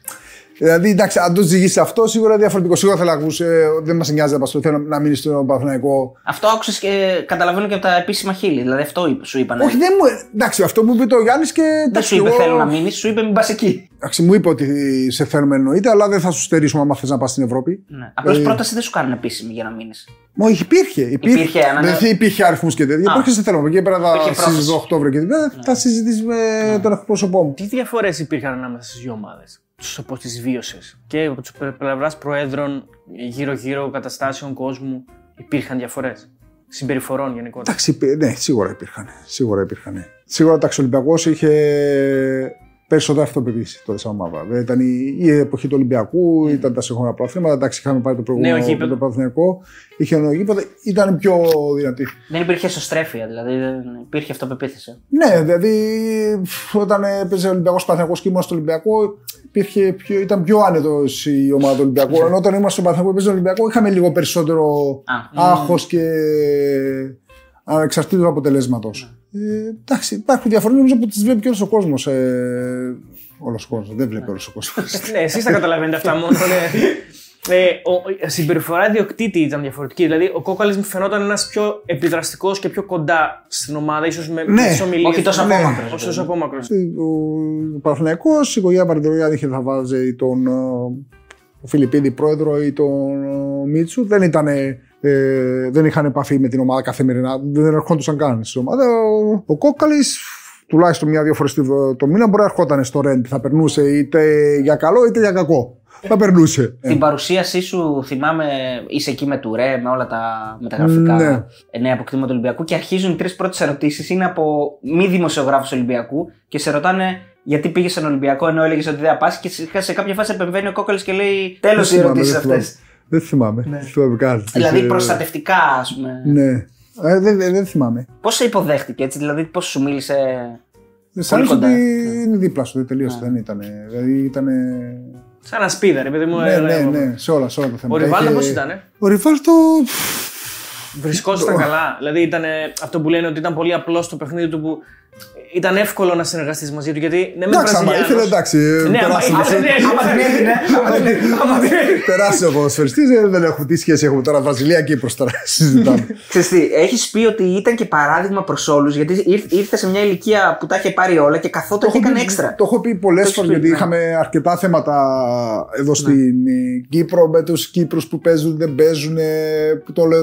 Το χρόνο συμμετοχής ή οτιδήποτε που πάντα είχαμε τους ξένους. Όταν επέστρεψα πίσω στην Κύπρο μετά από 13-14 χρόνια στην Ελλάδα και τελείωνε η προπόνηση της καθημερινότητας στην ομάδα που ήμουνα και έβλεπες πιτσιρίκα 18, 19, 20, 21, 22 χρόνια. Τελείωνε η προπόνηση, τα μαζεύανε, πήγαν μπάνκια και φεύγανε. Τα μαζεύανε. Δεν έβλεπες ότι τα παιδιά αυτά θέλουν να πάνε να κάνουν κάτι το έξτρα. Πράγματα που στην Ελλάδα όλοι το κάνανε. Δηλαδή και στον Πάθηνακο θα καθόταν λιμπερό, όπω κάναν κούζι να βγάζουν και ο Ριβάρτου που ήταν 34-35 χρονών, παγκόσμιο κύπελο, κάτω παίχτης του κόσμου, χρυσή μπάλα και οτιδήποτε. Και έβλεπες που όπου ήθελε στέλνε την μπάλα, έξι μπροχή όπου ήθελε, και καθόταν αρκετές φορές μετά το τέλος της προπόνησης να του, να του βγάλω σέντρες, να κάνει τελειώματα. Ένας παίχτης που το έχει ανάγκη. Δεν είχε αποδείξει κάτι, ναι. Δεν είχε αποδείξει κάτι και ενώ ήταν τέλειος, συνέχισε να δουλεύει αρκετά τελειώματα μετά την προπόνηση δεν ξέρω πόσο πιο τελεία να το κάνει, δεν ξέρω. Ναι. Λοιπόν, υπάρχει ε, και πηγαίνοντας προς το, στο QA και πριν να υπογράψεις και τις φανέλες, υπάρχει μια αστεία ιστορία που θέλω να μου πεις αν όντως ισχύει. Μου την έχουν μεταφέρει. Όταν πήγες στον Ολυμπιακό, ήταν η εποχή που γράφονταν μέλη στον Ολυμπιακό. Ναι. Ε, και εσύ, επειδή ήθελες να αποφύγεις να πας με τους πολλούς παίκτες μαζί για να μην σε πιάσουν και ήθελες να πας κάπως υπογείω, παιδί να γραφτείς, αλλά να μην σε δουν κιόλας ότι πήγες. Και ζήτησες να πας μόνος σου, αλλά έλα που πηγαίνοντας μόνος σου έγινε μεγαλύτερη είδηση. Έγινε, ε... Όχι, νομίζω ήταν τα μέρα που θα γινόταν. Ε, δεν θυμάμαι. Καινούργιοι παίχτες, κάποιοι που δεν ήταν, να παραγραφτούμε με Εγώ έκανα το χαζό και είχα πάρει το αυτοκίνητο και πήγα. Πήγες αλλού. Πήγα σπίτι και φυσικά. Ναι, για να το γλιτώσεις, ναι. ε, Πήρε ο Δουρέκας, νομίζω. Με παίρνει Μιχάλη, πού είσαι, του λέω. Και φυσικά γιατί μου λέει, σε ψάχνουν όλοι εδώ, μου λέει. Α, του λέω ναι, όπου ξεχάστηκα, του λέω ναι, θα γίνει θέμα, λέει, πώς θα αποφεύγει και τέτοια στον Παθηνακό. Του λέω, τώρα του λέω, είμαι εδώ να γυρίσω πίσω. Κάτσε μου λέει, να σε πάρω σε πέντε λεπτά, πώς θα το κάνουμε. Με παίρνει μετά από πέντε λεπτά, μου λέει εντάξει, εντάξει, θα το κάνουμε αύριο. Ενώ είχα πάει όλοι οι 10 καινούργιοι παίχτε, 15, πόσοι καινούργιοι με λέει, είχα πάει όλοι μαζί, δεν θα δει κανένα σημασία. Την επόμενη μέρα έχω καλέσει όλους τους δημοσιογράφους και πάω μόνος σου. Όλοι πάνω. Ενώ αν πήγαινα κανονικά και δεν πήγα να κάνω ε, ξέρεις, ναι, να τη φύγω, θα πήγαινα κανονικά με όλους. Θα ήταν του Ρέι και λίγο μεταγραφές όσοι ήταν εκεί πέρα. Θα παίρναμε σειρά 15 κάτω. Ε, λίγο η κάμερα στον Τουρέ, λίγο στον ναι, ένα, λίγο στον άλλο. Θα περνούσε η ώρα. Τώρα πήγα μόνος με την επόμενη με όλους τους δημοσιογράφους. Ε, Μιχάλη; Το έξυπνο που λέει από τη μύτη πια. Ποδοσφαιρικά μιλώντας, δεν ήσουν ούτε ρε παιδί μου πιο, όπως το έλεγες και μόνος, ούτε Βραζιλιάνος, ήσουν ούτε τίποτα. Γιατί όμω έκανες καριέρα, τι είχες τόσο καλό που ξεχώριζες και τι ήταν αυτό που θα ήθελες να έχεις που δεν είχες; Κοίταξε, τι δεν είχα. Ε, σίγουρα η τεχνική, ποια τεχνική, γιατί τεχνική τι είναι τεχνική; Τεχνική είναι να κοντρολάρει και την μπάλα, τεχνική είναι να αντιλαμβάνεις και ορισμένα πράγματα στο παιχνίδι. Το να αντιληφθώ κάποια στο παιχνίδι, δηλαδή αν η μπάλα ερχόταν από τα αριστερά και έβλεπα το δεξί εξτρέμα σε εμάς ότι ήταν μόνος του, θα έκανα κίνηση στο πρώτο δοκάρι, τον αφήσω ελεύθερο, να πήγαινα και εγώ δεύτερο δοκάρι που ήξερα ότι θα έρθει η μπάλα, να τον κλείσω. Αυτή την τεχνική την είχα. Δηλαδή είχα Αντίληψη. την αντίληψη και πού να κινηθώ και πώς να κινηθώ και να διαβάσω το παιχνίδι και για τους συμπαίχτες μου και για μένα. Καταρχήν ήμουν πολύ αθλητικός τύπος. Αθλητικός. Πολύ Ναι, αθλητικός τύπος. Είχα καλό διασκελισμό, καλή κίνηση. Δηλαδή, αν ήμουν σε κίνηση, ήμουν πάρα πολύ γρήγορος. Αν είμαι στατικός, ήμουν λίγο αργός. Σίγουρα δεν είχα την τεχνική, όταν λέμε την τεχνική, να μου δώσει κάποιος την μπάλα και να την κολλήσω και μπορεί να κάνω κοντόρ και μου φεύγει κανένα δύο μέτρα. Δεν είχα αυτή Στη τη. Βαρκελόνη δεν φάνηκε κάτι τέτοιο πάντως.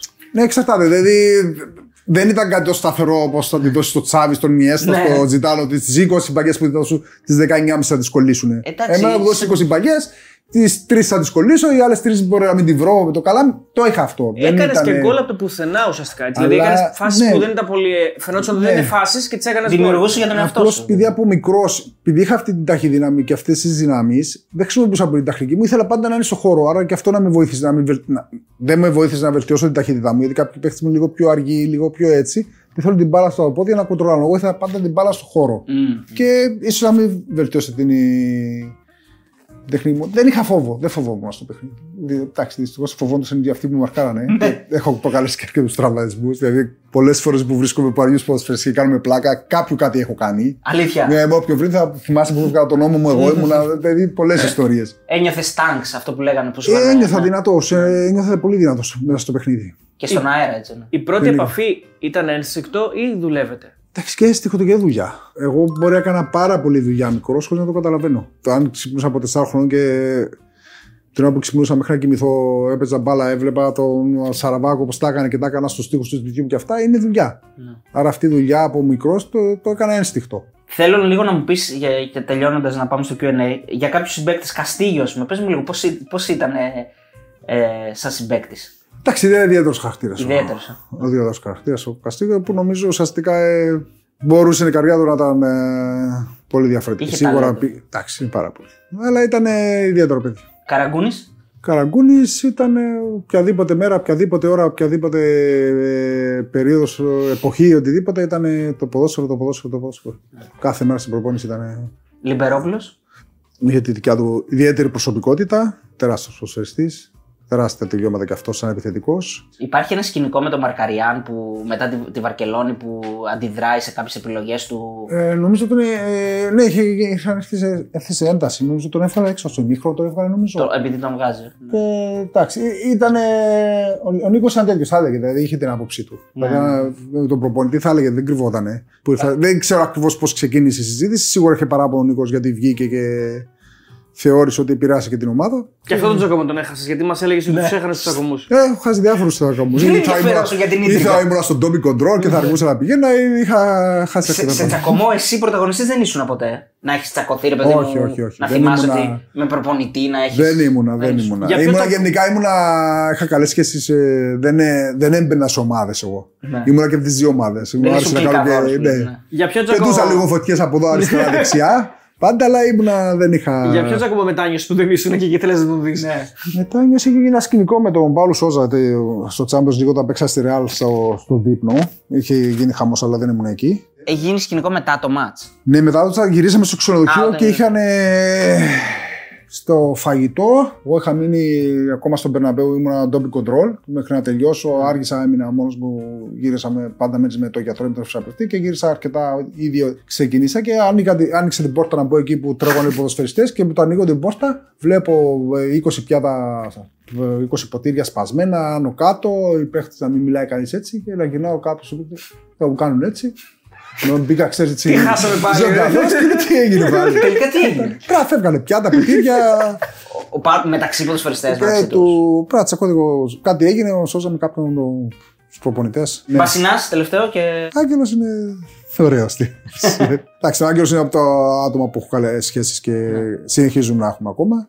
Έντονος, ωραίος τρελός. Σωτήρης Κυριάκος. Είναι φίλοι με τον Άγγελο. Κάνουν Ναι, παρέα. ναι, ναι, ναι. Το είχα, το είχα μιλήσει και πρόσφατα με το. Δεν έχουμε επαφές προσωπικές με τον Κυριάκο. Όταν μιλήσαμε μια-δύο φορές, μπορεί να είναι με τον Άγγελο, πολλές φορές να μιλήσω με κάποιους άλλους. Ο Γκόλ. Τεράστιο προσφερστή. Δύναμη, τέρας. Ο Μιχάλης υπογράφει τη φανέλα του Παναθηναϊκού, την καινούργια, με στοίχημα από εδώ. Ναι, ναι, είναι, είναι ωραία, είναι δυνατή. Άλλαξε και. Είναι εταιρεία, καινούργια ο- φανέλα, Adidas, ε. Είναι Adidas, Ναι. άλλαξε χορηγό. Θα το θέλουν όμως οι Παναθηναϊκοί πλέον με το όνομά σου πίσω, αυτό είναι το Ε, ερώτημα. αυτό είναι το ερώτημα. Και ο Ολυμπιακός; Αφού άμα βρίσκει κάποιος φίλος μου και την έχει, είναι συλλεκτική, θέλω να την πάρω πίσω. Ναι, γιατί έχει και κάτι Λίγες που σχόλια. δεν καήκανε. Έχει και κάτι σχόλια, λέει. που Ακόμα θυμάμαι πώς πετάξαμε τις φανέλες όταν πήρε τη μεταγραφή. Αφού και εγώ στη θέση του ίδιο θα κάνω. Ο φίλος ο Μιχάλης λέει γιατί πανηγύρισε τον γκολ στο Καραϊσκάκι. Να να παίξει του Ολυμπιακού. Τι γκολ έβαλα. Δεν το παραγυρίσω. Ε, τι θα λέγανε οι οπαδοί του Ολυμπιακού μετά; Έχεις πει και ένα ωραίο ότι Δεν και σαν θα- παίχτης του Ηρακλή πανηγύρισε τα γκολ κόντρα στον Παναθηναϊκό παρότι η ομάδα σου ήταν Παναθηναϊκό. Ε, μα εννοείται, μα δεν το σκέφτεσαι. Κάποια στιγμή ε, είμαι παίχτης του Ολυμπιακού. Πληρώνω από τον Ολυμπιακό. ότι Θα βάλω στον γκολ με τον παθητή, θα πανηγυρίσω. Δηλαδή, εντάξει. Ω παίκτη του Παναθηναϊκού, όταν έβαλες γκολ κόντρα στον Ερακλή, πανηγύρισες; Ναι. Και κατά, ακόμα πιο υπερβολικά. Βγήκα και πάνω στα... Γιατί ήμουνα τότε που δεν έπαιζα, έπαιζα με τον Ηρακλή τη δεύτερη χρονιά που τη χρονιά της Ριζούπολης και ήταν ένα παιχνίδι στη Ευκαρπία. Ήταν 0-0 και ήταν δύσκολη ο παιχνίδι. Άρα που ανέβηκε στα κάγκελα. Ανέβα στα κάγκελα, ναι. ναι. Ναι, το πρώτο γκολ βέβαια που έβαλε. Που κόντρα που έχασε ο βρήκε Παναθηναϊκός. κάπου πρέσα ο τερμοφύλακα, δεν ξέρω πώς βρήκε μπάλα. Πήγα να τη διώξει το τερμοφύλακα, κάπου είχε βρει και Ναι. μπήκε γκολ. Το πρώτο γκολ που βάζει βέβαια στο Καφτατζόκλι δεν το πανηγυρίζει γιατί είναι με το που. Είναι αμέσως. Ε, Το που έχασε ο Παναθηναϊκός Νομίζω στο ήταν 2-0. Πώ θα πανηγυρίσω, νομίζω χάναμε 2-0. Ναι, ναι. ναι. Νομίζω μείωσα 2-1. Μείωσε γι' αυτό. 2-1, ναι, ναι. Αν ήταν το 1-2 στο τέλος, δεν θα πανηγύρισα. Σωστό, σωστό. Ε, Πώς σου φαίνεται ο Φώτσο Ιωαννίδη, λέει εδώ ένας φίλος. Είναι ωραία ερώτηση γιατί παίζει την ίδια θέση, είναι ταλαντούχος. Ε, η αλήθεια είναι ότι δεν βλέπω, δεν βλέπω κατόφερε στον Παναθηναϊκό το χρόνο και το ελληνικό πρωτάθλημα. Ορισμένα παιχνίδια βλέπω. Όσα παιχνίδια το έχω βρει, μου, έχει- με- μου έχει αρέσει πάρα πολύ. Ο Γκέογκρατ λέει: Η φανέλα σου μετά την ανακοίνωσή σου από τον Ολυμπιακό καταχωνιάστηκε στο πιο βαθύ σημείο της ντουλάπας και δεν ξαναβγήκε ποτέ. Αλλά υπάρχει όμως. Αλλά υπάρχει, δεν κάηκε και πετάχτηκε. Εντάξει. Ωστόσο, πολλοί Παναθηναϊκοί σε θυμούνται ακόμα με αγάπη. Εν αντιθέσει με τον Νικοπολίδη, οκ. Να είσαι καλά, να χαίρεσαι την οικογένειά σου και καλή επιτυχία σε ό,τι και αν κάνεις. Βλέπεις ότι υπάρχει σεβασμός. Αυτό είναι και η νομίζω, φανέλα το υπάρχει καλύτερο. ακόμα. Η φανέλα υπάρχει. Αυτό είναι το- το σημαντικό. Συλλεκτική είναι πλέον, νομίζω. Ένας φίλος ρωτάει τελικά με ποια φανέλα είσαι τρέλα, Μιχαλάκη; Ε, το- Από το γνωστό σύνθημα Μιχαλάκη είσαι τρέλα με την πράσινη φανέλα που το πήραν βέβαια μετά οι Ολυμπιακοί και το Ναι. κάνανε με την κόκκινη φανέλα. Ε, καλή ερώτηση αυτή. Εντάξει, δεν μπορώ να. Είχα καλέ και κέσιμε σε όλε τις ομάδες. Δεν, ε, να ξεχωρίσω τώρα να πάω πίσω να τα. Εντάξει. Και με τις δύο είσαι τρέλα. Εντάξει, εφόσον τις και άλλε. τρίτες. Άλλες Και με το Ηρακλή. 6-7-8 πόσες φορές. Σωστά. Δεν θυμάμαι. Μια ερώτηση που θα έπρεπε να κάνουμε κι εμείς, αλλά την ξεχάσαμε. Ε, γνώμη για τον Ιβάν Γιοβάνοβιτ, γιατί τον είχε συμπέκτη και αν φαινόταν ότι πάει να γίνει προπονητής, ότι σκεφτόταν ήδη προ- στα προπονητικά, ας πούμε. Εντάξει, ο Ιβάν ε, σίγουρα δεν είναι τυχαίο αυτό που συμβαίνει. Πάρα πολύ καλή δουλειά, πάρα πολύ καλοί συνεργάτες. Δηλαδή συνεργάζεται πάρα πολύ καλά και έχει πάρα πολύ καλή επικοινωνία και με τους συνεργάτες του. Είναι πανέξυπνος. Είναι Σέρβος, Έλληνας, Κύπριος μαζί.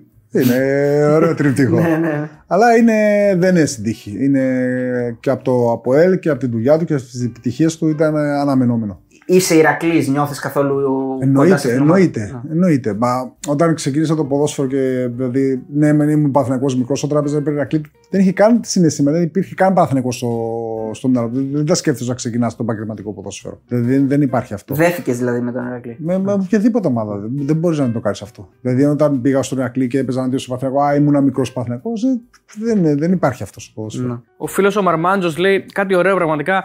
Είμαι Παναθηναϊκός και θα θυμάμαι για πάντα τον γκολ στη Βαρκελόνη. Ωστόσο, όποτε τον σκέφτομαι, μου έρχεται στο μυαλό ένα αδιανόητο μονοκόμματο με το αριστερό στην κίνηση απέναντι στην ΑΕΚ στο ΑΚΑ με τη φανέλα του Ολυμπιακού, το οποίο είναι ο πάσος του Ριβάλτο να, σ- να συμπληρώσω. Ουδέποτε αυτό το γκολ πήρε τα credits που του αναλογούσαν. Και όντως είναι μαγικό το γκολ στην κίνηση. Από ψηλά η μπάλα ναι, κιόλας. ναι, ναι, τώρα θυμήθηκα, ναι, ναι. Που δεν την αφήκα, ε, άφησα να σκάσει. Δεν ξέρω αν συμφωνεί, λέει ο. Εντάξει, ήταν ε, το ωραίο και δύσκολο γκολ. Αλλά ξέρεις, καμιά φορά τα δύσκολα γκολ είναι πιο εύκολα. Πώς μπορεί να νιώθει ένας επιθετικός όταν χάνει ε, ένα εύκολο γκολ; Δηλαδή, όλη αυτή μετά η περιραίωση ατμόσφαιρα που το λένε, ξέρω εγώ, το παλτό που δεν μπορεί να βάλει γκολ από την κοινή αιστεία. Δηλαδή, αυτό πώς το διαχειρίζεσαι; Σίγουρα διαφορετικά το διαχειριστεί κάποιος που. Έχει αυτοπεποίθηση και είναι. Όχι, δεν κα- α, Εντάξει, κάθε χαρακτήρας μπορεί να το διαχειριστεί διαφορετικά. Ξέρετε σε ποια ομάδα, σε ποια χώρα, πόσο θα συνεχιστεί. Εντάξει, τώρα και με τα social media Ναι, και ναι, στην ναι. Ευρώπη είναι Γιγαντώνεται. αυτό που ξέρεις, αν κάποιος παρακολουθήσει. Νομίζω καλύτερα να αποφεύγεις, δηλαδή να δεις, να μπαίνεις, να διαβάζεις. Εγώ έτσι έκανα. Προσπαθούσα να αποφύγω να διαβάζω, για να, όσο και να δεν μπορείς να τα διαβάζεις και να μην σε πειράζει, οποιοδήποτε και να είσαι. Εσύ δεν έχεις social media; Όχι.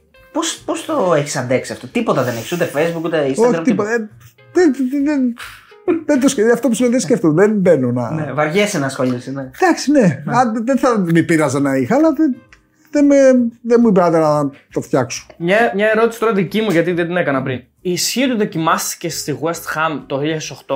Είχα πάει ένα, μια εβδομάδα. Ήταν όταν τελείωσε το συμβόλαιο μου με τον Ολυμπιακό, ναι. Έκατσε κανένα ένα μισή μήνα. Έπαιξε και φιλικό, νομίζω. διακοπές. Ε, ένα φιλικό νομίζω ένα 40 λεπτό. Και πήγα μετά από δύο μήνες που καθόμουν το καλοκαίρι, αποφάσισα να πάω μια εβδομάδα εκεί. Και όταν πήγα, ουσιαστικά λείπε, έλειπε η ομάδα, είχε κάποια φιλικά στην Αμερική και γύρισε η ομάδα, έκανα μία-δύο προπλήσει με την ομάδα, αλλά σηκώθηκε και έφυγα. Γιατί ενώ στην αρχή νόμιζα όταν πηγαίνοντας θα ήταν η ομάδα εκεί, ενώ δεν ήταν, είχε πάει φιλικά. Έκανα με κάποιους που μείνανε πίσω ή ήταν τραυματίσει οτιδήποτε. Ουσιαστικά μια εβδομάδα μόνος μου έπαιξα, έκανα μια-δύο προπόνηση με την πρώτη ομάδα. Μετά κουράστηκα. Λάθος μου κουράστηκα, τι σημαίνει κουράστηκα, αλλά επειδή είχα οικογένεια, ήμουν φτιαγμένο, ήμουν 30 χρονών, ήταν λίγο πιο καλά τα πράγματα, δεν έκανα θυσία. Ο φίλος ο Μπίλ ρωτάει, σήμερα κάτι ο πανηγυρισμός με το χέρι ψηλά το δεξί; Έκανα κάτι πανηγυρισμός. Όχι, σίγουρα δεν σημαίνει Σαν κάτι. τον γιατί- Αλασίρε. Σαν δεν τον Αλασίρε θυμάμαι.